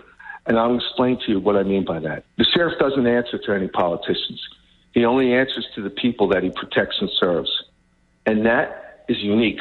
All chiefs of police have mayors, council they have to answer to, what they do with their budget, where they post their people, their personnel, and how they handle it. The sheriff is completely exempt from that, and he's protected under state constitution, and he's here to support state and federal constitution. That's our job we have to stay within those guidelines. I feel that although the programs the president, if you look on his website, you look at anything he does, they're strictly social service related. They're all duplicated services of what we have in place. And we're trained to be police officers to do law enforcement. It sadly lacks what we have. We're struggling to find people that want to do this job. Why would you take personnel that are highly paid, highly trained, and have them do things like pass out socks and underwear on, on service time, mind you, on service time, and do things like that and, and not have any respect for law enforcement, not have any respect for the office of oath that you took. I just don't understand it. I've never understood it. I've been respectful for these past three years, although I struggled daily. I was respectful, gave him the option, hoped he would change course. He hasn't. It's gotten worse. It's more photo ops, more food truck with with the. I might add, it's it's from the food bank. It's not the sheriff's office. He puts his name on it. It's a photo op. It's it's just reproducing what we already have in place. Honestly, Harry, we need to do law enforcement. And are all those things important? I do them every day. I, if every day I make it a point to aid somebody in something, and that's what we do here in Egg Harbor Township and throughout this county. But I don't feel the need to line you up like a photo lineup and put it on Facebook and put your anonymity at stake. And you're already embarrassed because you're in a position. Why would I put you on the front page of a photo op? It's just unnecessary. Stand by just for the break. We're going to come right back and a lot more. And I, I want to follow up on, on this.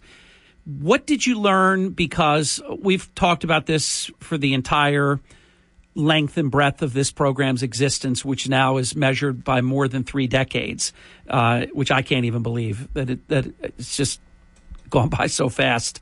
It's amazing, actually. Uh, but one of the things we talk about, I write about it a lot. Running in all 23 municipalities is extremely challenging. Uh, even the legislative district doesn't run in all 23. In most, I think it's 17 or 18 or 19 or something like that, but not in all of them. You have to run in every single municipality in Atlantic County.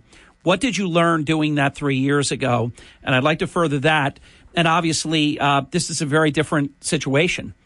This is Vince Polistina on the top of the ticket with Don Guardian and Claire Swift and John Risley. This has the potential to be one of the strongest Republican tickets, the depth of it uh, that we've seen. Back in a moment, this portion of Hurley in the Morning brought to us in part by United Methodist Communities at the Shores in Ocean City. If you or someone you know and love are considering senior living options, I recommend the Shores. Transitioning to the Shores is easy. You just move in and you experience the abundant life. The Shores is fully remodeled with private apartments, two beautiful bistros, or so I'm sorry, two beautiful restaurants and a first level bistro, an on site fitness center, transportation to local shopping. Best of all, is just three short blocks to the Ocean City Boardwalk and Beach. You can reach out to the shores by calling 609 399 8505. 609 399 8505. If I've inspired you to call, please tell United Methodist Communities at the Shores in Ocean City that Harry Hurley in the morning sent you. With Egg Harbor Township Committeeman Joe O'Donoghue, if you've just missed moments ago, made it official and in a Hurley in the morning exclusive announced his candidacy for Atlantic County Sheriff. Joe O'Donoghue was the Republican nominee back in 2020. If he wins the nomination, I suspect he will. I don't see anyone beating him. No disrespect to anyone else. Uh, he will be uh, in a rematch with Atlantic County Sheriff Eric Scheffler. And regardless of your politics, Republican, Democrat, Independent alike, it's a tough race. And, and Joe knows that. He's, he's been through it before. Uh, we'll get his take on how he feels about a potential. We got to we got to call it a rematch for this interview because it's Joe's intention to be the nominee, and if he is the nominee, it is a rematch. Eric Scheffler is very popular with his party. There's no one taking him on. He'll win the Democratic nomination by acclamation, so he is the Democrat nominee. The only question is: Is Joe O'Donoghue the repeat Republican nominee? I think he will be. We'll get his take on that and how he feels a rematch versus the um, the first effort will go. Much more with Joe O'Donoghue. I am. Hurley in the morning, WPG Talk Radio 95.5 FM and 1450 AM. It's Hurley in the morning, anytime, anywhere on the WPG Talk Radio app. Harry Hurley on WPG Talk Radio 95.5. We are back 23 minutes past the hour with Joe O'Donoghue, Egg Harbor Township committeeman. Really good man. Media past Republican nominee for sheriff of Atlantic County, seeking the nomination uh, in the 2023 election cycle. If you think it's coming around, around quick, the constitutional officer positions of sheriff uh, and surrogate. Well, surrogate is is uh, five years. Sheriff is three years. Clerk is five years. I don't know why. No one's ever really explained to me why the other two are five years and the sheriff is every three years. I, I, I just don't have an answer for you on that, but that is that is the case. Two out of the three are five year terms. So the sheriff's seat, I mean, it, it, almost comes up twice before the other two come up once. Uh, Joe O'Donohue continues. We have him until 29 minutes past the hour. We have a guest that we're getting ready for. And I do have um, news. Mayor Kane is unavoidably uh, detained. He's unavailable this morning to do his program on late notice, but there's just nothing he can do about it. Uh, it's good business uh, related. And we owe some open forum this morning, which I just haven't been able to squeeze in at all. So those that we missed uh, the nine o'clock hour will be open forum, and I'm expecting a major national guest at 8:35. We'll see how that goes. I'm not announcing it until we have him. Joe, I mentioned um, about running in all 23 municipalities. I, I really believe this, myself included. I haven't done it. Unless you've done it, you have no idea. It's grueling. There's something every day all over the place. Running countywide is a very difficult task, isn't it, Joe? It, it at best it's called uh, considered to be arduous. Yes, it is uh, absolutely, absolutely uh, a task that's set out. You, you need to be physically, mentally prepared for that. If you're not pre- prepared for that, and there's no way to prepare if you don't know. I mean, I was I started that race last time with no money, and I want to say to everybody who supported me, the average person was an average working man or woman who believed in what I said, supported us, and got us through that election. We not only had to raise funds, but we had to, um, you know, be at everything, everywhere, every time, every chicken dinner, everybody's house. But you know, that's what you do, and it's no different. Like I used to say to people in the western end of the county, they complained they had they hadn't seen a sheriff since Frank Balles was sheriff. Um, and I used to say to them, I'll send people. And they said, What if you don't have enough people? My response always has been that I'll show up. It's as simple as that. When you take that oath of office, you take it to heart, you take it for what it is. And a lot of people don't know what the sheriff does. And if you'll allow me, I'll just try to enlighten everybody with a few yeah. short things, Harry. Yeah, we got three minutes. Go. Preserve peace, public order, enforce criminal and civil laws, prevent and detect crime, provide court security for the employees, the judges, and the citizens coming to and from, serve criminal and civil warrants, and transport prisoners. The men and women of that agency I have high regard for. They want to do this job. And remember, the sheriff, the difference between he and I is he's a show horse, I'm a workhorse.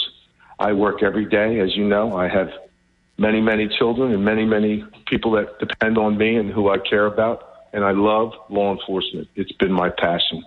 It's my intention to bring safety and security back to this county, keeping in mind, Harry, in last election, I got more votes than any other person prior to that election got, more than any Republican or Democrat ever got that ran for that office. Unfortunately, we did have COVID, large mail in. I think that with our clerk in place, we'll have a fair race, and uh, I will be debating and by the way, I'm trying to remember because it's all fuzzy now. You said large mail in. I believe it was an all vote by mail election unless you were disabled, and I never understood that. Uh, that just was crazy talk. But the, if you were disabled, you could vote uh, on a machine. But other than that, it was all vote by mail, wasn't it? It, it was uh, all that and then some. and we had uh, we have uh, lots of things to consider this time. We don't have COVID, and uh, I look forward to a, a vigorous debate with the sheriff. I'll be there. I hope he's there, and I think we can bang this out and let the public decide. It's their decision. Remember, it's a constitutional office, Harry. Yeah. And it's the last office that the people control in public safety. Let, let me comment on something I left out. I didn't leave it out on Friday during our hour with Senator Polistina. And by the way, the ticket is really fortunate to have Vince on the top of the ticket. He's just been an outstanding senator and, and then right down the ballot. I mentioned it on Friday. I didn't mention it here. Denny Levinson is on the ballot, and that's always great news for Republicans. So this really, um, the way the ballot I think is constructed, I know for a fact that Vince is the top of the ticket. Then you'll have the two assembly uh, candidates, uh, assembly persons Guardian, and Swift, probably in that order.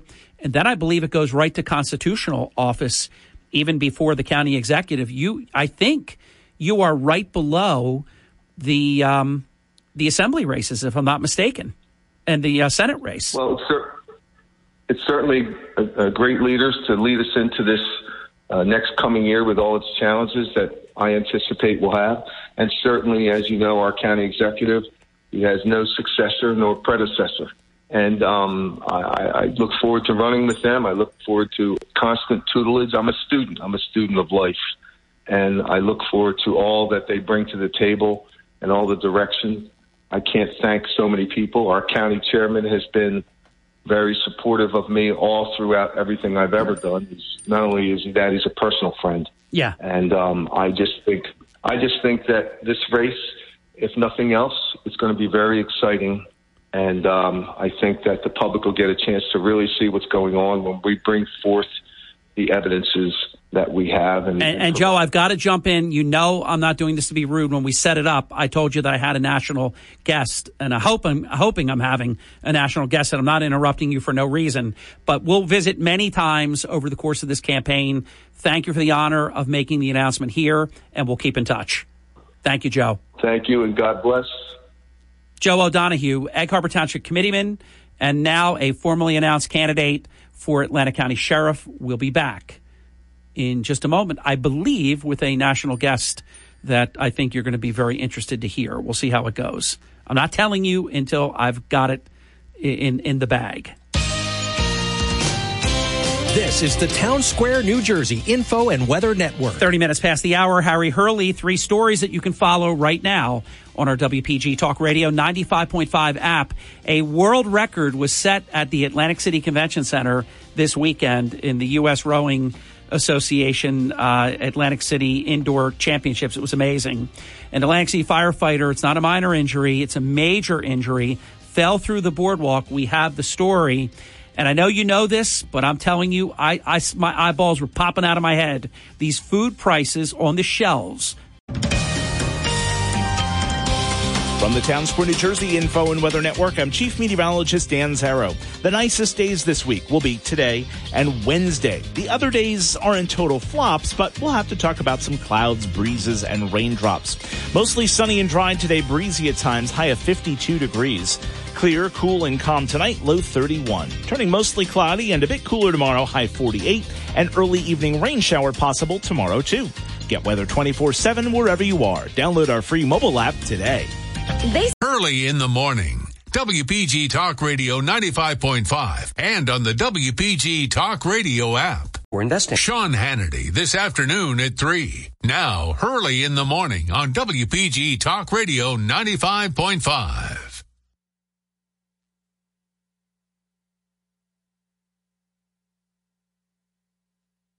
And we are back, and we are expecting uh, a visitor in just a moment, so we'll keep happy thoughts. If you didn't hear the quick announcement on late notice, but it absolutely could not be uh, avoided, Mayor Kane, who was expecting to do his program today, almost always does the program, really never misses, uh, has a work conflict, which is it's a positive thing. Uh, and so he will not be able to appear today. Kind of, I, I regret it at many levels because obviously this will be our last visit with Mayor Kane, unless we do something later in the week, and we can uh, before the Super Bowl. So that um, that would be good. Uh, hold on one second. Let me see. I'm I'm trying to time something out where someone is. Oh, there. Oh, this is great. Chris, I'm going to call you right back. Just hang up. I want to call you from an on air line. You're on my private phone. Call you right back, Chris. And he is going to make it. I'm very pleased to say. Let's see if uh, I'm just going to call Chris. Let's see what we got here. Just take me a second here.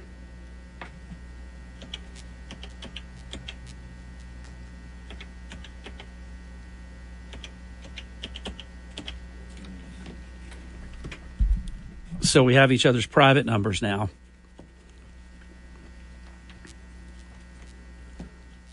We'll fill you in in just a second. I think some have an idea.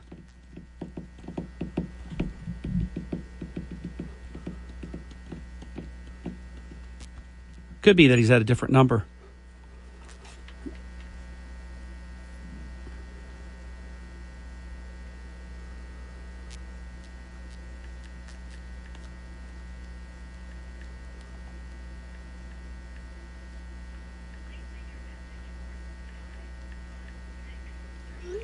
All right, we'll see what happens. I just texted him because I called the number. Uh, He's he's going to call us because he just you heard my phone ring. He just called my phone, so we're going to be we're going to be good to go here.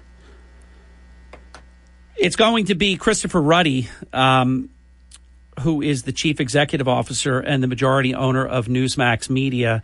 Obviously, unceremoniously, and it's just I think it's so readily transparent that that this is a completely a um, ideological type of situation. there's just no there's no justifying it. And let me take this moment. Uh, Chris has arrived. Christopher Ruddy, Chief Executive Officer, majority owner of Newsmax Media. So that you know, you remember from we've been a fan from the early days, from the the very beginning of a digital platform into what now has become the fourth most highly rated cable news channel in America, and AT and Directv just getting just I mean even intellectually honest liberals know. I'm not talking about the the, the political um, trolls that, that that celebrate this kind of inequity. The same people that loved it when conservatives are deplatformed and things like that. Why all of us should fight for this. And most people know Newsmax. I mean, their viewership is in the many tens of millions. But even if for some reason you're not of that particular ideological philosophy of whatever governance or whatever, you should fight for this with all your might because if they can do it to them, they can do it to you. And that can that mission creep can happen in many many different ways. Christopher Ruddy joins the program. Chris, it's Harry. Uh, honor to present you, and uh, it's a terrible situation, isn't it? Well, Harry, first of all, great introduction. Really summed up the situation. Um, you know, Newsmax is one of the largest cable news channels, as you said, and we were just removed by DirecTV. AT&T owns DirecTV. Uh, this is the second conservative channel they've removed in the past year. Remember, they did One America last year. Yep. Meanwhile, they're keeping two liberal news channels. Newsmax is very highly rated. Most of those other liberal channels have no rating or very little viewership. And ca- your DirecTV customers, you pay hundreds, hundreds of dollars a year for those channels. Newsmax um, sought a little tiny cable fee. Um, we were a new channel, so then you're eligible for fees. Hundreds of uh, systems signed us up last year. And DirecTV says, we're not going to pay you one penny. You're never going to get a dime from us. And that was sort of amazing because that puts us out of business as a cable channel because you need to get fees. So they were being very clever. They're not offering it to free. We're not in negotiations with them. They're not. We're interested in negotiations. They don't want to negotiate. Um, there's been a tremendous outcry from Congress and others. And, um, you know, people are calling up uh, DirecTV at uh, the number's 877 Newsmax to be connected, by the way, 877 Newsmax. And they're calling to cancel. President Trump has called for Americans to cancel both DirecTV and AT&T services, including UVerse or wireless phones and cell phones and things like that. And Chris, you have another uh, powerful ally in the Speaker of the House, Kevin McCarthy, who has promised House hearings that will cast sunlight on this. And and really, in short, it, it's nothing more than political discrimination and censorship. And what I've been saying on this program for more than three decades, Chris, is that, and these are indications where we can prove that they choose their ideology over being profitable, being smart to their to their customers, to their to their ratepayers, to their to their shareholders. Because why would you not want to do business with the fourth most viewed cable channel in America? Chris, that's bad business. Well, usually, you know, first of all, cable is uh, uh, an industry in satellite TV that's declining, but they are making lots of money. Make no mistake about it. DirecTV made $2.7 billion. We're, actually asking for a tiny little amount of that. Um, and meanwhile, they keep all of these little channels nobody watches. There's literally 100 channels with less viewership than Newsmax. They all get paid and all get big fees that you pay for. You know, Ron DeSantis came out and he said he believed that Newsmax and One America were being targeted by DirecTV. Um, and he said, you know, isn't it amazing? They'll always have an excuse like cost cutting to get rid of conservative channels, but they'll keep all of these liberal channels no one watches. Exactly.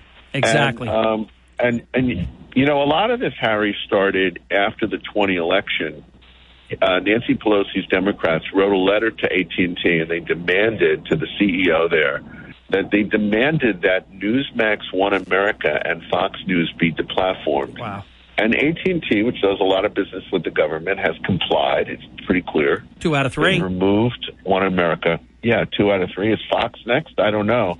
But these guys, you know, the woke culture is pretty amazing. And the fact that they're giving us such demand that they don't give any other cable channel is a serious discrimination. And Kevin McCarthy said that Newsmax and One America were being targeted and discriminated against. And it's true. And I think people need to fight back. And it's either, I know not everybody on your thing is, um, that listens is, is a direct TV. So a lot of them are AT&T. You can call them and call, cancel. Um, we also have with the 877 Newsmax line, you can call Congress and we'll actually connect you to your congressman or senators if you dial that number. So it's real easy. You're listening to Newsmax's own uh, Christopher Ruddy. Chris, what do you say to your listeners that have DirecTV still AT and T? They haven't they haven't uh, canceled their service yet, but they want to watch Newsmax. How can they view your station? Well, we do have a free stream, but that's going to end in the coming months. DirecTV knows that. They're telling me, "Oh, go to the free stream." It's it's we are going to be a regular cable channel, and they have to sign up for service. So, Dish Satellite, for instance, carries us. They're very happy to have Newsmax. There's dozens of other. Um, if you go to um, iwantnewsmax.com, iwantnewsmax.com, you can find our major providers. We're on every major system now except DirecTV. So there's plenty of places to watch us. And, you know, we're growing fast. And a lot of people are tuning in now, especially during this, this attack on us. Yeah, and I, I agree with you. That It's actually, what do they say? Every knock is a boost. And especially because this is so unjust that, I mean, they, they don't have many friends. They have their crazy loon liberal friends that are happy. You, you hit the demarcation line, Chris after the 2020 election, when President Trump, my former boss, and I know you know him very well, when he won, these liberals like Pelosi et al., they said never again. They're never going to allow those platforms to be free. They're going to censor. They're going to ramp down. They're going to ghost. They're going to deplatform if they can eliminate you completely. And that's exactly what they did. Chris, let's do some, some math here. You are the fourth highest rated cable news channel in the nation and and I know a little bit about Nielsen from my business. I, I, I, can attest to this. I've looked at the numbers. Newsmax is also a top 20, 16th ranked channel for all of cable in daytime. Correct me if I'm wrong, but Correct. doesn't DirecTV, Chris, pay cable license fees to all top 75 cable channels and to all 22 liberal news channels that it carries? Why not you? It's it's just such a blatant act of censorship and discrimination. I mean, it's so clear that they're what they're doing, and they try and they're clever. They say, "Well, we'll keep Newsmax for free, so they're not going to pay us like everyone else gets paid for our content, so it has no value in their eyes." And second, they know that it. But if we were to accept that offer, we would have to go free on all the other channels, and we'd be effectively demonetized. They they are demonetizing on the big tech. Learned this, you know, you can't close down uh, conservative channels, but you can you can on websites, but you can just not run ads. So they've been blocking ads for a lot of them. That's one of the tricks they did learn in big tech. And um, and this is a and, and you really hit the point on the head. I mean, they want to stop Trump. Newsmax is not Trump TV, but we're very su- open to the president and other candidates and Ron DeSantis and others. They don't want any coverage really of Correct. him. They don't want him even covered. That's the issue. You know, we cover him fairly like we cover everyone else. Right. They wanted they want to cover him in a biased fashion. Then they graduated to they don't want him covered at all. I mean, it's it's really it's breathtaking what what they're trying to get away with. I don't want to litigate this, and you're not going to litigate it on our show. But if this was just the Constitution and we looked at equal protection, this is a federally licensed thing. They have a license. If they treat one one way and another top performer exactly the opposite way in a punitive way, are they putting their license in jeopardy? I would think they are. Uh, I don't know they, if they're how, they're not regulated as a cable satellite to the degree like um, like a broadcast TV station's regulated, where they do get licenses. But look, they're a very big company. They should be fair and diverse. And They're very because Congress doesn't regulate them, and they're they're begging for regulation when they do these things that they have. Why should there only be one conservative channel, Fox, and they have 22 liberal news channels? What would what's what's the reason they're doing this? Uh, like you said, you know, what, where's the Censorship. on that? And they're supposedly for they're for diversity. They're for they're supposedly for diversity, but they oppo- they they're censorship. They're opposed. We're standing for free speech. We're standing for diversity. And and they they don't like the diversity of ideas. That's very clear. I mean, you They're can see it. Of that. It, it is raw political Yeah. discrimination and censorship, isn't it, Chris? and they're systematically going after. You know, we're not. They did One America, and they got away with it, so they thought they could get away with Newsmax. We really need to get Congress. Please call your congressman or senator today and say, you know, please, we need a hearings date on the Newsmax censorship. Not just, oh, we'll do hearings, we're going to do it. No, what's the date? What committee is handling it? Um, we need to know. And so Why, I, Chris, I like I like what the speaker is saying. He put now it's Newsmax, and it isn't the first one, one as well. And I think America should be able to have a choice in the news they are able to get. Choice is being able to actually see it. I would hate to see somebody being kicked off simply because they provide something conservative. So this is a place, and we need to look at it. And he has promised hearings on this. And you can imagine if they call these folks uh, to a hearing, they're going to look like some of those other silly people uh, that are going to have to answer some pretty tough questions. Do you, what do you think is the end game? Can you win, Chris? Well, we're winning because we're getting the truth out, right? And we're alerting people. So I don't, I can't tell you. These companies in the past, they would have been, we wouldn't even have had this issue because our deal was so fair. In the past, we would have been on, and there wouldn't have been an issue. But it's clear that there's a woke agenda, and it doesn't make sense what they're doing, their their their their actions. It's just it's irrational. You have a hundred channels that have lower ratings than Newsmax, and you're throwing the four. You're getting rid of the fourth highest rated channel that doesn't that costs you a lot less than any of the most of the other channels. So Yes, yeah. You have to ask yourself, what is the secret agenda? What's the real agenda? And we're seeing this. They, the, these companies are working in, in ways that are not rational to their customers. The chief executive officer, Chris Ruddy from Newsmax, majority owner of Newsmax Media. I know you've got to go in, in, in about a minute. Closing comment for those who are looking at this and saying, "Hey, what's going on here? Why, why, why, why would they take them off?" Uh, it's so obvious it's political retaliation and censorship because this is not good business for them. It's having you on their platform is good for their business. They're rooting, they're actually going, it's cognitive dissonance. They're going against their own self interests because their ideology seems to trump all else, doesn't it? They removed us and censored us from 13 million homes. It's second deplatforming of a conservative channel. They keep dozens and dozens of liberal news and entertainment channels, and they that cost them a lot more. And we are fighting back. We strongly encourage you, if you're a DirecTV or AT&T customer, call President Trump says to cancel 877 Newsmax or call Congress. Your congressman and senators, you have two senators, let them know you want hearings, you want a hearing state. That's 877 Newsmax too, and they'll connect you. Chris, I am rooting for you. Uh, I love the way that you have played this. You've done it just honestly. You've got a much better story to tell than they do because yours is the truth. Uh, theirs just collapses under its own insanity. There's no good reason to do this, so it's it's for other reasons, and you, you've nailed what they are. Uh, and I appreciate the opportunity to present you.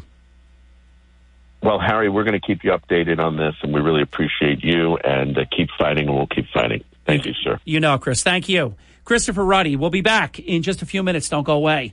Life is hectic here in South Jersey, but one thing you don't have to worry about is missing the information you need while you're running around doing a zillion things. That's why WPG Talk Radio 95.5 brings you everything you need to know in six minutes at the top of every hour. National headlines from Fox News Radio, South Jersey News, and your local AccuWeather forecast all in six minutes. WPG Talk Radio 95.5. Four ways to improve the health. We are back, and when we come back, it will be wide open forum the rest of the way. 609 407 1450. If I've dropped your call today, I apologize, and I want to try to make up for it this hour. As a case study to what we've been talking about for all of these decades together, when we tell you that cognitive dissonance is real, that businesses out there, uh, and I'm speaking about these these wacky liberal ones. Uh, I mean, look what Disney World did when it got all woke, broke, and joke. I mean, it's just unbelievable what they are willing to do. How it, it's it's like a religion, it's a cult. It's it's it's it's insane. Yeah, let's do this. Let's pay all these lousy liberal stations uh, who who are crappy and do a terrible, you know, uh, job and have horrible viewership. Let's do that. Let's take care of them, but but not Newsmax. No. WPGG Atlantic City, E WENJ HD3 Millville, a town square media station. Everything you need to know in six minutes starts now. 609. From Harry Hurley Way in the world's playground to the broadcast pioneers of Philadelphia Hall of Fame. I want to congratulate my friend, Harry Hurley. You're about to find out why Harry Hurley has been named to the Talkers Magazine list of the 100 most important talk show hosts in the nation.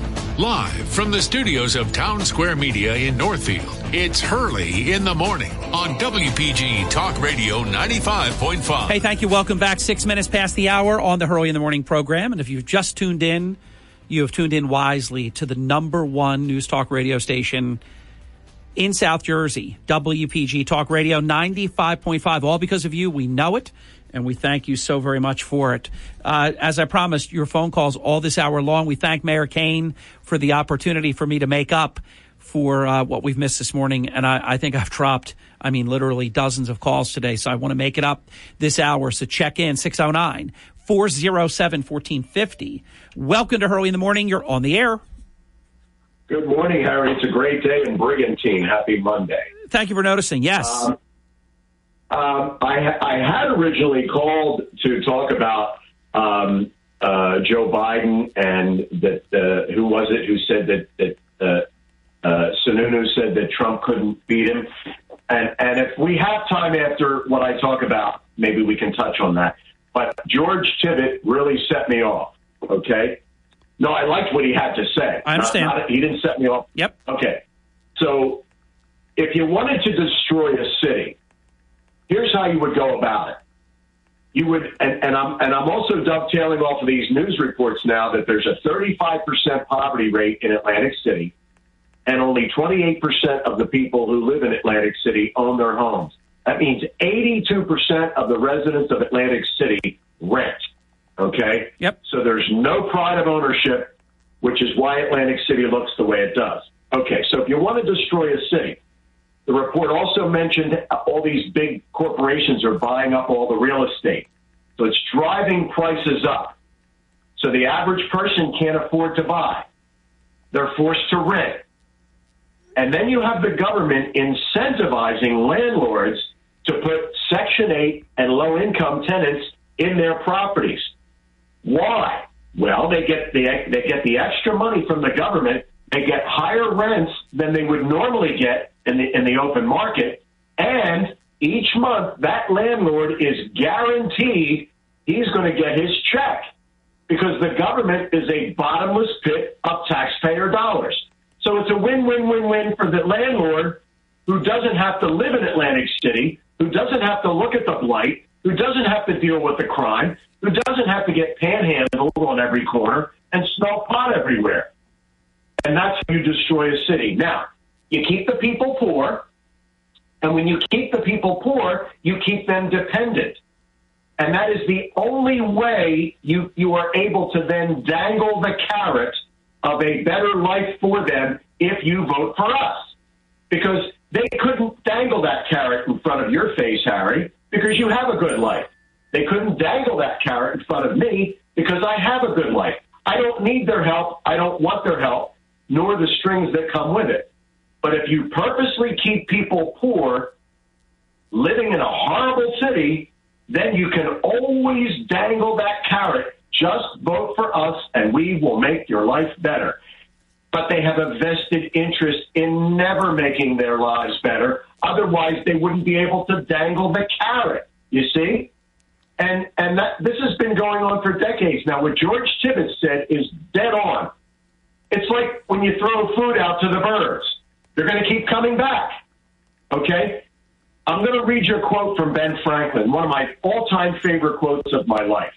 Ben Franklin said, "I am for doing good to the poor." But I think the best way of doing good to the poor is not making them easy in poverty, but leading or driving them out of it. I observed that the more public provisions were made for the poor, the less they provided for themselves and, of course, became poorer. And on the contrary, the less that was done for them, the more they did for themselves and became richer. The government, Harry, is making people comfortable in their poverty. And that's why they stay in their current state because they know there's always going to be somebody to take care of them. They can stay off the grid. They never have to worry about paying taxes. They never have to worry about getting up and going to work and earning a living like the rest of us. They're keeping them in their poverty, and then they're able to dangle the carrot. Just vote for us, and we'll keep taking care of you. Am I wrong, Harry? Well, in theory, no. But then what happens is, and that's why we were drilling down on all of it with uh, Council President Tibbitt. You got to end it, but how do you end it? You shouldn't bring blessed bags with food, clothing, blankets, and, and all of that because that's wrong. But then they don't get them out from living under the boardwalk. And it's such a dynamic problem because you can't just say go to the rescue mission because you're talking about, in many cases, people that want nothing to do with society. And in some cases, I don't want to you know categorize because I'm, I'm I shouldn't and I'm not qualified to, but I know this just from what I've been told over the past more than 30 years that you're dealing with mental illness and things like that. So mental illness and such, you're not going to be at the rescue mission. Uh, so I keep asking people if not helping the people while they're there, if that's wrong, not getting anybody out of there, that's not happening. How do we solve this? Because I've been saying for more than 30 years, I've been answering the same thing. There, there has not been any solution that's ever occurred here. And I do know this in many cases. I'm, I'm not aware of the entire profile of residency under the boardwalk, but I know this much. Many municipalities around this state and even beyond this state pay for one way bus tickets and they tell folks, you're going to Atlantic City. They have great social services there. And, and the truth is, we do. The county does a phenomenal job running Atlantic City social services. So, Andy, we're citing the problems, and Tibbitt was, I think, right on. And I think you're right on. What's the solution? Well, Harry, you know, the late great Dr. Charles Krauthammer used to talk about this that many years ago, the liberals got this mindset. They started closing down all these mental facilities. They say, we can't round these people up. We're violating their civil rights. You know, you can't take someone against their will and put them in a mental hospital. We've got to get away from this mindset because we do have a lot of mentally ill people out there. And Harry, you know, and the issue with the drugs too. Oh yeah. You know, we all talk about the drug addiction in this country, and it is a problem. But here's the thing: you don't get addicted to drugs unless you choose freely to take that drug for the first time. So the problem, yes, it is drug addiction, but what is the empty hole in so many people's lives that they believe can be filled only by taking drugs, which makes them take the drugs in the first place to start? And I maintain a lot of it has to do with the fatherlessness rate in this country and the breakup of families. Well, Andy, also I'll give you another. I'll give you another um, uh, profile to this. Some people are just in a lot of pain, and drugs and alcohol takes the pain away. They self medicate. Uh, there are many reasons for it. Uh, some, I believe, that there is heredity, uh, and I mean alcoholism, for example. You see many times where there, there's a heredity factor to this. So there are a lot of reasons for it. I know what you're saying. How you know you don't do drugs, I don't do drugs. We don't want to do drugs. I, I listen. I admit I'm a control freak. I don't ever want to be out of control. So I don't want to drink. I don't want to do dope. I don't want to smoke weed. I don't want any of that. I don't. I don't. I don't like putting anything uh, in my body that that's hallucinogenic and and does, does this other you know stuff, mind altering stuff that these drugs do. But there are people that are extremely sad, uh, very unwell in other ways, and it does take the pain away. It takes them away. Well, Harry, is it a coincidence that in this in, in Atlantic County, you see nothing but rehab facilities, but then you also see billboards promoting pot shops, marijuana dispensaries, okay? There's a reason people put up marijuana dispensaries in this area. You can't drive through Atlantic City without smelling skunk from end to end, and I'm talking about the marijuana smell. Now, all these people are in poverty. 35% of the people in Atlantic City are in poverty, but they sure have money for dope. Well, you know, if they're in poverty and the government is paying for all of their other needs, their housing, their food, whatever, then whatever money they have, they can spend on dope. So they can live off the government. You you know, Harry, you can get on government programs if you get on enough of them that you qualify for, and you can bring in six figures a year. I had I had people living next door to me for five years when I first moved here. I'm in a twin house. I'm a side by side. The people on the other side of the wall. It was a man and a woman, our age, Harry. Neither one of them worked. They were getting all kinds of government checks, and all they did all day was drink, smoke like chimneys, ch- chain smokers, and fight. The cops were here three times a week. Yet they had a brand new car. I've had one brand new car in my life. They go out and buy a brand new car.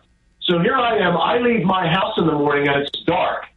And I don't get back until it's dark. Yeah. So I work my rear end off all day and then have to walk past these people when I leave and when I come home, and they haven't left the spot they were when I left, sitting on the steps, smoking, drinking, cussing, yelling. Their yard's a mess. Shopping carts are on the lawn because they're on Section 8 and they're, they're, they're not here anymore. They, they, they moved. But I'm saying, and, and think about me, the guy who, who, who worked all day to earn the money to, so that it could be taxed in order to pay for people like this. How do you think that makes me feel? But these landlords who put these people in their in their properties who don't have to deal with that crap on a daily basis, they don't care. They could be a hundred miles away living in the Poconos. They got rental properties in Brigantine, Atlantic City that are a slum, but man, that government check shows up every month for the rent, uh, uh, uh, maybe twice the amount that, that they would get on the open market. And then look at what happens to the cities. You can't be incentivizing people to put Section 8 in their in their properties. There, there has to be some way of, of, of finding the landlords. If, if a landlord has a slum property, it's not being maintained, they need to go to the landlord, say, you either clean up this place or we're going to sue the pants off. Yeah, you just keep citing the property owner, and each fine is more than the one before it until somebody realizes, hey, we got to clean this up. Andy, good conversation. I've got to go, and you made me late. We'll be back. Don't go away. This is the Hurley in the Morning program, 18 minutes past the hour on a very busy Monday. And I talked to Christopher Ruddy briefly after the interview. He sends his best regards. He, he commented he loves this audience. Uh, he was very, very kind about you and about us. Uh, appreciate that. Uh, we'll be back. We have the chairman of the Atlantic County Republican Party. He, boy, I'll tell you, you talk about could you get off to a better start? Can you get more things done, more positive things done? Could you have a better first election? I mean, uh, Don Purdy, what are you going to do for an encore? He's next. This is. Hurley in the morning. WPG Talk Radio 95.5 FM and 1450 AM. From the world's playground. This is Hurley in the morning on WPG Talk Radio 95.5. On a very busy on a very busy news day, we are joined by the chairman of the Atlantic County Republican Party, my very longtime friend, Don Purdy, the former longtime mayor of Galloway Township. Mr. Chairman, welcome back to Hurley in the morning. Good morning, Harry. Good morning. So, listen, Harry, I'm, I'm listening to all the great stuff you got going on, and uh, not just today, but last week as well. You, you've had some really uh, positive shows, and you know, one of the things that I wanted to to uh, talk about is the election process. We have a, a ticket, like you had said, that is a great ticket um, for the Republican Party, and I think having a lot of people interested in running is a positive thing to, for the Republicans as well um, you know, our counterparts, they're, you know, they have it on Facebook. They're looking for candidates. You know, we have a great bench in Atlantic County, and I think a lot of it has to do with, you know, good leadership. You know, Vince Polistina and Claire and Don, you know, our county executive, you know, Dennis Levinson you know, Denny has been there for a very long time. He he wins by huge numbers, and um, I think that when you talked about it earlier about the, the, the slate that's coming down the path, it's it's tremendous. I think it's one of the. I'm not just saying this as a registered Republican. You know me. I, I don't make stuff up. I think it's one of the strongest tickets that we've ever had.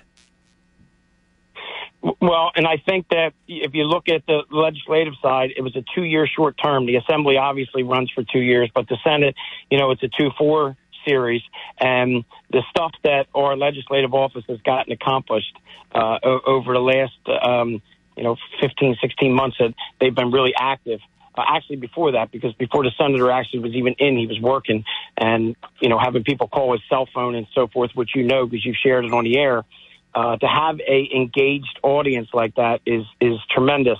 Um, you know, they they go to Trenton all the time. They they they don't miss meetings. They're available to the public. I mean, um, you know, they were just out in Brigantine doing community events for the seniors for election stuff. Um, that's part of what it is. And they remember they would always say they'd be there for the public, and they have shown that. So, you know, I, I'm trying to build a, a party uh, off of what uh, Chairman Davis uh, uh, built for years, and I think that we're we're really in a positive spot, Harry. Without a doubt. And the other thing that I think is also very positive, and I'm not saying this to be unkind to Mike Suleiman. I've been very good to him, but they're they're basically resorting to begging people to run. You actually have bench strength. You you have people uh, that that want to be a part and that want to participate. I really think that the other side is looking at it right now in Atlantic County, like this team is like the New York Yankees or something, and they're the minor leagues, and they're not going to go in there to get slaughtered. Uh, so they're having a heck of a time, I understand, fielding candidates uh, against uh, a number of the candidates. And I think that speaks to the success of the past several election cycles where Republicans have done very, very well, Chairman. Uh, absolutely, Harry. Um, you know, when you look at certain articles that come out and wants to give, uh, you know, passes to certain districts, um, the Camden machine is not giving a pass to anybody in our area. And if they want to take some more money and waste it, that's fine. Um, but this dirty politics that's going on over and over and over again. You know, I was talking with the senator, and I'm like, we have to tell the people. Here we go. It's like the movie set. It, they're getting ready to do a new episode of of uh, the Camden Republican machine in Atlantic County, and it, it, it's always filled with lies, mailers, dirty mailers, fills your mailbox up. Um, why don't we start talking about positive stuff, positive stuff that you want to do for your community? And I think it resonates with the voters a lot better than all this, um, you know, fiction fairy dust stuff that they, they print out and mail to people thinking that the, the, the voters are believing it because obviously over the last several elections, you see it. They're not buying that anymore, Harry. No. They, the, the voters are educated. Social media is keeping them up on everything that's going on. And the Democrats put things out there um, that stretched the truth so far. I mean, look when they were just calling Claire Swift, they were told she was responsible for killing kids. The most ridiculous thing. I can't. And as you know, they did that to Senator Polistina too in the past. Yep, but the Let, let me ask you this, Mayor. Do you, or, and you were Mayor, Chairman, Chairman Don Purdy of Atlantic County. Do you believe that the strength of Senator Brown winning the seat, Senator Polistina winning the seat, Senator Polistina Polistina beating their uh, multi, multi, multi year uh, member of the legislature, uh, former Assemblyman Vince Mazzeo, of Mayor Guardian and Claire Swift sweeping the other two uh, legislative seats, the assembly seats, and the strength up and down the ballot that the millions of dollars that my friend George Norcross and others would make possible for the Democrats, that doesn't seem like it's there like it was in the past. Am, am I am I reading that correctly, or do you disagree with what I said? No, I absolutely 100% agree. Uh, the bridges that our legislative office has made in the last uh, several months um, with people that were naturally against them because somebody told them to be against them, when they actually see what they do in Trenton and what they're doing for the community and what they're doing for their constituents, is huge. And they're, you know, just like the voters, um, them, those people that spend all that money are seeing, and they're weighing their investment out, Harry. Um, you can only tell somebody to look in the dark and throw money at it for so long before them opening their eyes and realize what they're doing.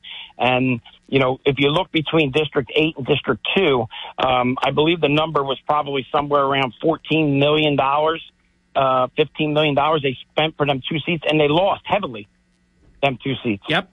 So the people, I mean, that money came from somewhere, and uh, you know, if it's if it's a PAC money, somebody's you know donating to the PAC. If it's a if it's a union that's doing it, that that, you know they everybody has to answer to somebody, and I believe that their rope is a little short on that. Yeah, it's, it's a bad investment that you're not going to keep making if it doesn't pay any dividend. Obviously, and I've been saying it for a number of years. I pray for the county executive's health, and I've been doing that for decades because.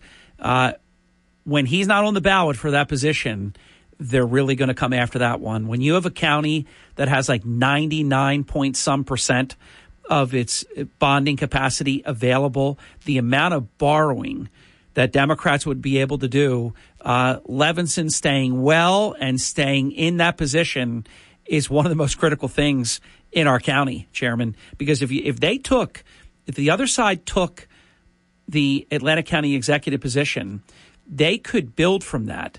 Then it's the freeholder board, and then it's the legislative seats. That is, to me, that's one of the. Um, the obviously state senator from District Two is the most important in the state, in my view, and that Atlantic County executive seat is so critical, Chairman.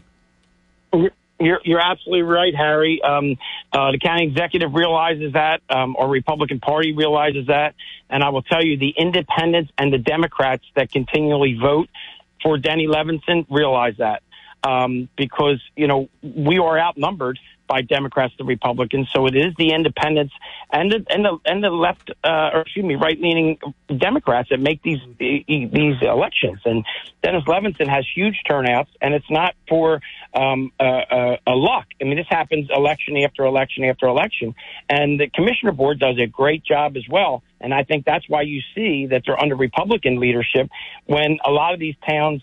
Um, put them forward to run, you know, I think there's only three towns out of the 23 that are Democrat controlled in Atlantic County. Yeah, and you know what's interesting that just the comparison, and you can tell the difference between a party that has vitality and one that's just really, you know, gasping for air. They have to go seek, search, and find candidates. Here, you have pe- multiple people that want to run for the same thing. I mean, there's actually bench strength and vitality even at times, and I think we're going to see it in the sheriff's race, for example, and maybe eh, who knows in the in the commissioner at large, uh, not the Risley seat, I wouldn't think, but maybe the other one where you actually will have contested races. So that's, I mean, that's a yeah. healthy that's a healthy thing. It, it is, Harry. And, you know, one of the things that, you know, not to go backwards, but, you know, one of the things that we try not to do, as much as you know that I don't see eye to eye with the Democrat uh, chairman, but, you know, you, you just can't go out and deliberately attack the senator and think that the senator wants to deal with you. And and I think that you know people get so used to politics being a way of life that they forget about you know person to person human relationships. And you know you can only you only can only trash somebody or beat somebody up so much, and then they don't want to work with you anymore, Harry. And I think that that's one of the things when you have to reach across the aisle that the strength is personalities. And by the way, nobody can say uh, you could say it, but you'd be lying. Nobody could say and be telling the truth that Polistina hasn't been working, uh, playing. He's if it was your report card when you were a child and you used to get the letter grade, and then you might get that other little analysis on your report card that would say uh, Don plays well with others, Vince plays well with others. I mean, come on. I know that certain judicial seats are Republican and certain ones are Democrat, but there have been other examples uh, where Senator Polistina has certainly shown an ability to work with the other side of the aisle. He has effectively worked with Governor Murphy when and where he can without abandoning his, you know, obviously his conservative philosophical philosophy of governance. And his record is is is one to be applauded. He's he has had a very effective time, and I can make the case because I've covered them all, uh, from Gormley to the present. Uh, he's been the well. Gormley was also able to work very well with the other side, but we'll say in recent times, Polistina has worked very well when he can with the other side, a lot more than they've been willing to this way, if you know what I'm saying. So that's to his credit. That's not to his criticism. That's to his credit. Absolutely, and that's kind of what I try to explain. Sometimes it's hard. You know, the governor, as well as uh, he might be a nice guy to have a, a beer with. Uh, you know, his his policies don't line up with ours at all. But he's the only man in the state that has the checkbook, and to bring back what the people of Atlantic County, Republicans, Independents, and as well as light Democrats, put them in office to do. You have to bring back what you need to do, but don't don't let anybody kid yourself. You know, the senator is a true Republican. I've known the guy almost all my life, and you know he is the person that needs to turn around in Atlantic County. You know they don't understand it in Trenton how important Atlantic County is because they just can't understand how there's a Yeah. Republican senator. Well, here's the thing. He is a Republican. He is a conservative. He doesn't have to apologize or explain that to anyone. But what he's also shown is the promise he made as a candidate is how he's governing. He ran in order to get things done. And we have a Democratic governor, we have a Democratic Senate, we have a Democratic, I was going to say House, but Assembly. So that means you have to play with the other side or you're going nowhere. You won't get any legislation passed. You won't get any appointments. And I will, I will, I will say this with absolute certainty that out of town lady would be the prosecutor right now, and then Katie bar the door. Uh, you would have all kinds of freaky judicial appointments that wouldn't look anything like what Polistina was able to negotiate directly with the governor. The two new, uh, both Rob Herman, uh, who I think is a Democrat, by the way, uh, Polistina didn't have to do that one, uh, and Rebecca Lafferty, who I know is going to be fabulous uh, for administrative law judge. Uh, you, you go up and down the the scorecard. Polistina has shown how you do it. He's a case study in how you get things done. And and the other thing, Harry, is they outspend us. You know, probably seven to one, and that's a difficult uh, task. And you know, we have to do a lot of fundraising, which you know I might add. You are helping us. Uh, I got you emceeing our our event. We're doing a Reagan dinner at the at the resorts. Um, that's the kind of things that we need to do to be able to compete with them because the pocketbook just keeps opening up over and over and over for the Democrats. It just comes. They don't even have to work for it. or Republicans have to work. It's true. It's a really good point. Chairman, great to visit with you. Let's keep in touch, my friend. Thanks, Harry. You have Yep. a great day. Real pleasure. Thank you. Atlantic County Republican Party Chairman Don Purdy. When we come back, Bob is the next caller because he waited the longest, and you can be after that. We have one open phone line at 609 407 1450. It's Hurley in the morning on WPG. Talk Radio 95.5, South Jersey's number one news talk radio station, all because of you, and you've done it again and again and again. And we thank you for it. Here's a little word about my friend Brian Kilmeade. He's coming up in about, what, uh, 29 minutes. Hi, everyone. Brian Kilmeade here. Coming up on the big Monday edition of the Brian Kilmeade Show, acclaimed sports writer John Eisenberg will be here to preview the Super Bowl matchup. Mahomes and Jalen Hurts. The New York Post, Michael Goodwin, weighing weigh in on New York's worsening migrant problem. All of that coming up Monday. Brian Kilmeade Show. Brian Kilmeade is next at 10 on WPG Talk Radio 95.5. WPG Talk Radio 95.5 FM and 1450 AM. South Jersey's number one talk station. That would be true. Thank you. 43 minutes past the hour on the Hurley in the Morning program. You heard from Brian Kilmeade. He's uh, popping by in about, what, 23 minutes from now. Back to your calls, which right now you'll get a busy signal at 609 407 1450, but we'll try to work through that and open up some phone lines for you. Bob, good morning. Welcome.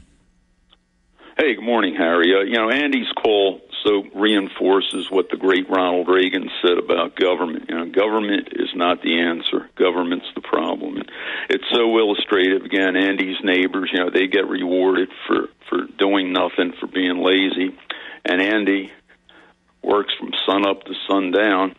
And what what happens to him? Well, he gets punished with excessive taxation and you know so but anyway harry uh, just want to talk real quickly about the Eagles and one. It's just an interesting story I have. The most famous play in Eagle history, right, is is the Philly special. Yeah. And the uh, the quarterbacks coach told this story. John DeFilippo did a great job with Wentz and with Nick Foles that year. Well, they practiced that play a lot during the Super Bowl week. Right? They practiced it like like five or six times. Right? Couldn't get it right. They uh, the ball was underthrown, was overthrown. The exchange between the running back, who was Corey Clement, and, and Trey Burton, the tight end that threw the pass. That didn't go right. They fumbled on that. So the offensive coordinator, Frank Reich, you know what he did? He threw his hands up. He said, That's enough. I this thing's going to work in the game. So, Yeah, you end you you stop simulating at that point and just realize that you've got good hands, people. By the way, I'll never forget, and I'll tell you, it's one of you know they say you give till it hurts. I gave away a piece from my personal collection, which I'm very happy. It, it went for a, a handsome amount in in our silent auction at our annual dinner that you're always at, and I had the whole thing, the Philly special broken down. It was an enormous, beautiful frame piece. It had the whole play deconstructed. You could see each phase of it. And what I'll never forget, all of it was great, but Foles brought that ball in like a receiver. All, all kidding aside, Tom Brady has two cinder block hands as a receiver. In the same game, they threw to each quarterback. Brady's, that was a bad throw, but it was high, but still, it bounced off his hands like he had two brick frozen hands. You know, Foles had hands. I mean, he just quieted the ball as it touched both of his hands. You knew it was sure handed. You knew he had it. He was completely untouched. I, I think it's the greatest play. I know there are many plays that you know you could you could bring up. I think it's the greatest play in Super Bowl history, especially considering that the underdog Eagles against the overdog New England Patriots and the the goat Tom Brady, all of that. It, it, do you agree it's the greatest play in Super Bowl history? Oh, it, it had to be Harry because Yes. it, it was fourth down. It was Yes. fourth down. The whole game changes if they don't make that. Correct. You, know the, the the other important factor of that play, Foles needed to be a good actor because on that play, the Patriots had a stand-up linebacker lined up right against them. Okay, so he had to sell to the linebacker the fact that he wasn't he wasn't going out for a pass because if he would have gone out in in you know, for for a, pass right away, that linebacker would have gone with him.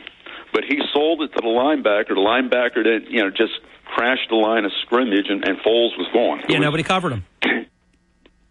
Correct. As soon as that linebacker bit, it was over. Yep. You know, it was over. The play was was, was going to be successful because Foles was there's nobody on him. Bob, I got I got to get the last break in. If you can hold, I do want to continue because I want to get your pick.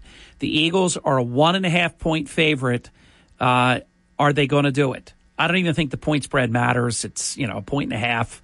You know, if you win the game by a point, then it matters. But I think that the game will be decided by two points or more. So I think the point spread is almost like a pick 'em. But are the Eagles? Simple question. I don't know if the answer is simple, but are the Eagles going to do it? This much I will say. They're the better team. There have been years where Kansas City, I would say, is a better team than the Eagles. Honestly, the, the New England Patriots in Super Bowl 52 five years ago, uh, which was the 2017 season, the Super Bowl in 2018, they, um, they were a better team than the Eagles, but not that day. The Eagles are the better team but are they going to win the game? We'll get your take on that next with Bob. This is Hurley in the morning, WPG Talk Radio 95.5 FM and 1450 AM. WPGG Atlantic City, E WENJ HD3 Millville, a town square media station. I've told you about my lower back pain and how kneeling in church on Sunday was becoming nearly unbearable. Sebastian Gorka here. I've also told you about how Relief Factor has helped almost eliminate my pain. Now, let me tell you what Robert in California says about his experience with Relief Factor. Robert writes, I didn't think Relief Factor was working until I ran out mid-month. After about three days, the pain was back to where it started. It was a great test for me to see how much Relief Factor really works. Three weeks from now, you could be doing the things you enjoy doing and living the life you love. Your first step to becoming pain-free from aches and pains from daily living could be just to order the three-week quick start for only $19.95. After trying Relief Factor, over half a million people have gone on to order more. Go to relieffactor.com or call 800 4 relief to find out about this offer. That's relieffactor.com or call 800 the number for relief. Feel the difference with Relief Factor. When you need to know, it's WPG Talk Radio 95.5. All right, let's see if Bob Progner knows who's going to win the game this Sunday. Well, Well, Harry, you know, you, you can't know. You just can't know. Uh, uh, you know, the all right, let me reduce the um, the pressure because you're right. You can't know. Uh, but we do know this much. The Eagles have just completely just demolished both of their playoff opponents. Now, I don't necessarily expect that now. We could go into all these little idiosyncrasies. Andy Reid has one of the finest records in the history of the NFL when he has the extra week, so the bye week, the extra week to prepare. Uh, Eagles, though, also have a great record when they get the extra week off. So we won't say what we know because we don't know. I've been open. Look, I, I think there was a scenario where San Francisco uh, could have given the Eagles a very, very, you know, hard way to go. It just, it's just one of those things that didn't go that way. Uh, so we'll say what we think. I'm willing to say I think, and I strongly believe that the Eagles are going to win the Super Bowl. I'm not saying that as a fanatic. I'm saying it as the same guy that 20 weeks ago said that the Eagles and the Chiefs were going to be in the Super Bowl, which is exactly as it has turned out. My calculus also has factored in, Bob, that I don't think Mahomes is going to be anywhere near 100%. Now, of course, he might go bananas out there and make me look silly with this comment, but I think that the Eagles are going to get at him. Uh, the defense, I think you're going to agree. I hope you're going to agree because if not, I'm hallucinating and I, I, didn't think I was. But the Eagles' defense has really improved during the playoffs, even. Uh, and that's right, I said playoffs. Uh, so I'm I'm of the belief that the defense is stout, the offensive line is terrific. Jalen Hurts is an elite quarterback. Best two receivers in the league, best two corners in the league, number one defense in the league, a credible run. I mean, why shouldn't they win this game? I'm saying they're going to win, Bob. So two years ago, Tampa Bay's defense won the Super Bowl against Kansas City. The defense won it, not not Tom Brady. Tom Brady had a, an okay game. That defense was is very reminiscent of what the Eagles have now. Only the Eagles are better. you know their their their sack totals, their their defensive front is a lot better than Tampa Bay's. Now, go go back in time how much better is this Eagles team? Now, you know, it doesn't matter because the Eagles team of five years ago won the Super Bowl. That's all that mattered. I think New England was clearly a better team, but the Eagles were better that day. I think this is an infinitely better Eagles team than the Eagles team that won the Super Bowl. I realize that's probably so. What are you saying that for? It's, it doesn't matter. It's not five years ago, but I'm just comparing the team. This is a much better team than that team. Do you agree? Oh, absolutely. Because look, look, Tom Brady put up over 500 yard passing yards on on that defense. That that would never happen to this Eagles defense. Uh, you know, we, uh, you know, Brady lit lit lit our defense up. It's just Nick Foles had a once in a lifetime game, right? and yes, he did. You know, but uh, no, th- this team is is much more complete, much much better. I mean. uh, you know, and again, we, we, we should win, but that's why they play the game, right? Right. Uh, ha- but I have to say, Andy Reid's a great coach. He's been there, what, two years in a row, won the, the one two years ago, uh, and obviously was competitive last year. Uh, I'm not saying he knows Philadelphia because he's been gone a long time now, but you know there is something too. He's pretty familiar with certain things. Uh, I mean, I don't I don't count out. I'm not trying to have my cake and eat it too, Bob, but I don't count out the Kansas City Chiefs. They're a very good to great football team. Oh, absolutely. And I'm going to tell you right now, contain Kelce. I don't mean our center. I mean his brother. Contain Travis Kelce and do what you can to contain Mahomes because he's very tough to contain. I even think with the high ankle sprain, he's tough to contain. He just has a, a magician's wand about him. But if you contain them, we win. Well, you know, Andy Reid's got he he's going to learn from what happened with that Tampa game. He'll learn from that. Uh, and he's got a great record with with a bye week. Cal Every also has a, a, a pretty bad history in big games. He has not coached well in big games during the game. I mean, you know, look look at that look at that New England Super Bowl that we we lived through with Andy Oh, yeah. Reid. And you know the the ten minute drive when they were down by ten points. Okay. Yes. You know, Bill Bill Belichick was on the other sideline, and he said to one of his assistants, right, as the game was winding down, "Do these guys pointing to Reid? Do these guys know that they're that they're behind?" Yeah, that, 10 that, that, that they need two scores and not just one. Right. Oh, I tell you, as a fan, just watching that torturous drive, and you got to give Belichick credit because they were playing a very smart prevent defense, but they weren't giving up a lot, and they they they made the Eagles with what they were giving them take it and just evaporate the time off the clock. It was one of the most frustrating things ever, and the Eagles still had a chance to win the game. You know, so so you know again there, there's so many variables here and you know the, the, like you said harry it's it's a point and a half and, in in it, that's really kind of meaningless isn't it so Yes. uh it, it you know you just let, let's see what happens you know i can't i can't pick against the eagles that's for sure Oh, You I can't that- wait. I, I have I have travel No plans, but I am getting back at least three hours before this begins. We're assembling the same group of people. They're going to be in their same chairs. This is the whole playoffs. I've achieved this. Everybody's committed to it again, and I just I, I really just want to see the Eagles do it. Second uh, Super Bowl because you know remember all the years they would have the Dallas Cowboys and the real rings, then they would have the Eagles and it would have like the children uh, ring pops, you know, because the Eagles never had they had a they had a world championship in 1960, but not not a Super Bowl. Uh, so to now have multiple and and by the way, when is the last time the Dallas Cowboys have won a Super Bowl? Are we talking in the 90s? Aren't we? Yeah, yeah. It's Okay. been, been 28, 28 years Yeah. since they've been to a Super Bowl. And, you know, Jerry Jones had the, the goal last week to say that the, the Rams last year bought a Super Bowl. That was correct. But then he said the Eagles, the Philadelphia Eagles, bought a Super Bowl this year. And they, they mortgaged their future.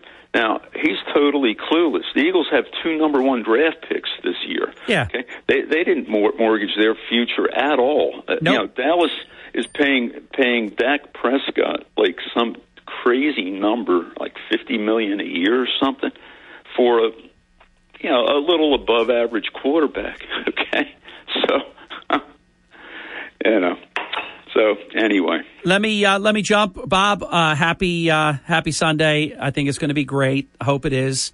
Uh, we didn't, thank God, we didn't talk about that silly flag football. I put it on for one minute. It was so unserious. I just had to. It, it just didn't resemble the greatest show on turf, the NFL. It was. They gotta. They gotta stop that. If they think that was good, uh, somebody's got to get psychoanalyzed. It was awful. Uh, to be continued, my friend. Well, I don't want to out a good friend, but he fell for this stupid inter. Don't unless I write it, okay, or one of my colleague uh, content creators. Don't believe some of this crap. Hi, Heather. Some of this crap that you read, okay? Like Andy Reid fired Nick Sirianni, Sirianni in 2015. No, he did not. It's it's such fool's gold. You want to believe it's true because it's such a great storyline. But Andy Reid and Nick Sirianni are one year separated. Sirianni was gone, and Reid came a year later. Andy Reid did not fire Nick Sirianni.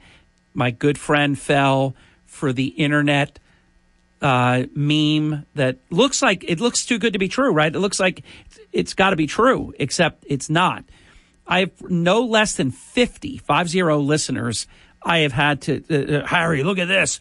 Uh, uh, Reid fired Sirianni. Could there be any more storylines to how exciting this is going to be? Except it's not true. You're going to close things out. Go right ahead. Welcome. Do I have to, does it have to be football? No, no, no, no. This is open Okay. forum. Okay, I got uh, yeah, I, I've been busy doing things. I'm sorry, but what I want to say is I got calls. I got a call from Israel. My ex-husband is an Israeli, and he said the whole world is so skeptical of Joe Biden and his behavior and what he does or doesn't do. It's it's like the it's like the world, Harry, is a laughing stock at Joe Biden. Oh, it is. horrible, horrible, It horrible. is. Oh, j- I mean, just the weakness and the unseriousness. He is anti-American. He is he's totally, totally anti-American. Doesn't give a hoot about protecting this nation. And uh, because when the relatives call me, ex-relatives, well, we're still friends. It's always on a Saturday or Sunday. Ex, I and like it's a. bl- It, you like that? Yeah, I did. No, it's I they're know. fine people. I know. And they they cannot believe, just like they couldn't believe Obama would let the world know and let the terrorists know when we were coming in, how many troops, what kind of weaponry. He lets it all lets the whole thing out of the bag. Yep. They couldn't believe it, but now it's worse because Well, remember, we we, weren't we were never going to find out about this balloon. The reason we know that, i I mean, at several levels. One, they lie about everything, but even if you don't believe that, four months ago they admit there was another one. They didn't tell us about that, and they didn't tell us for five or six days until a civilian spotted this uh, Chinese spy balloon. There's no way to look at this other than Joe Biden let that plane, or rather that spy balloon, travel Alaska, then through the continental United States, five military bases, all the way through and out South Carolina, and we shoot it down after the Chicoms get every bit of intelligence that, that, that they wanted to get. Uh, it, it should be actionable. It should be criminal. What what they've been doing, and then their excuse was "Uh, uh, Trump did it three times, or th- four times. I mean, at the end of today, it's going to be ten times. They all came out. Ratcliffe, the DNI, Bolton, who hates Trump, Trump himself, and 10 or 20 other people. It never happened. They lie even about that for cover. They're disgusting. Let me end on a somber note. Uh, the death toll is now over 2,000 in Turkey and Syria. I have a very dear friend uh, who's from Syria. He's a great American, beautiful, beautiful man. He's got to be in a lot of pain. Uh, there are people just under tons of rubble. Pray for them.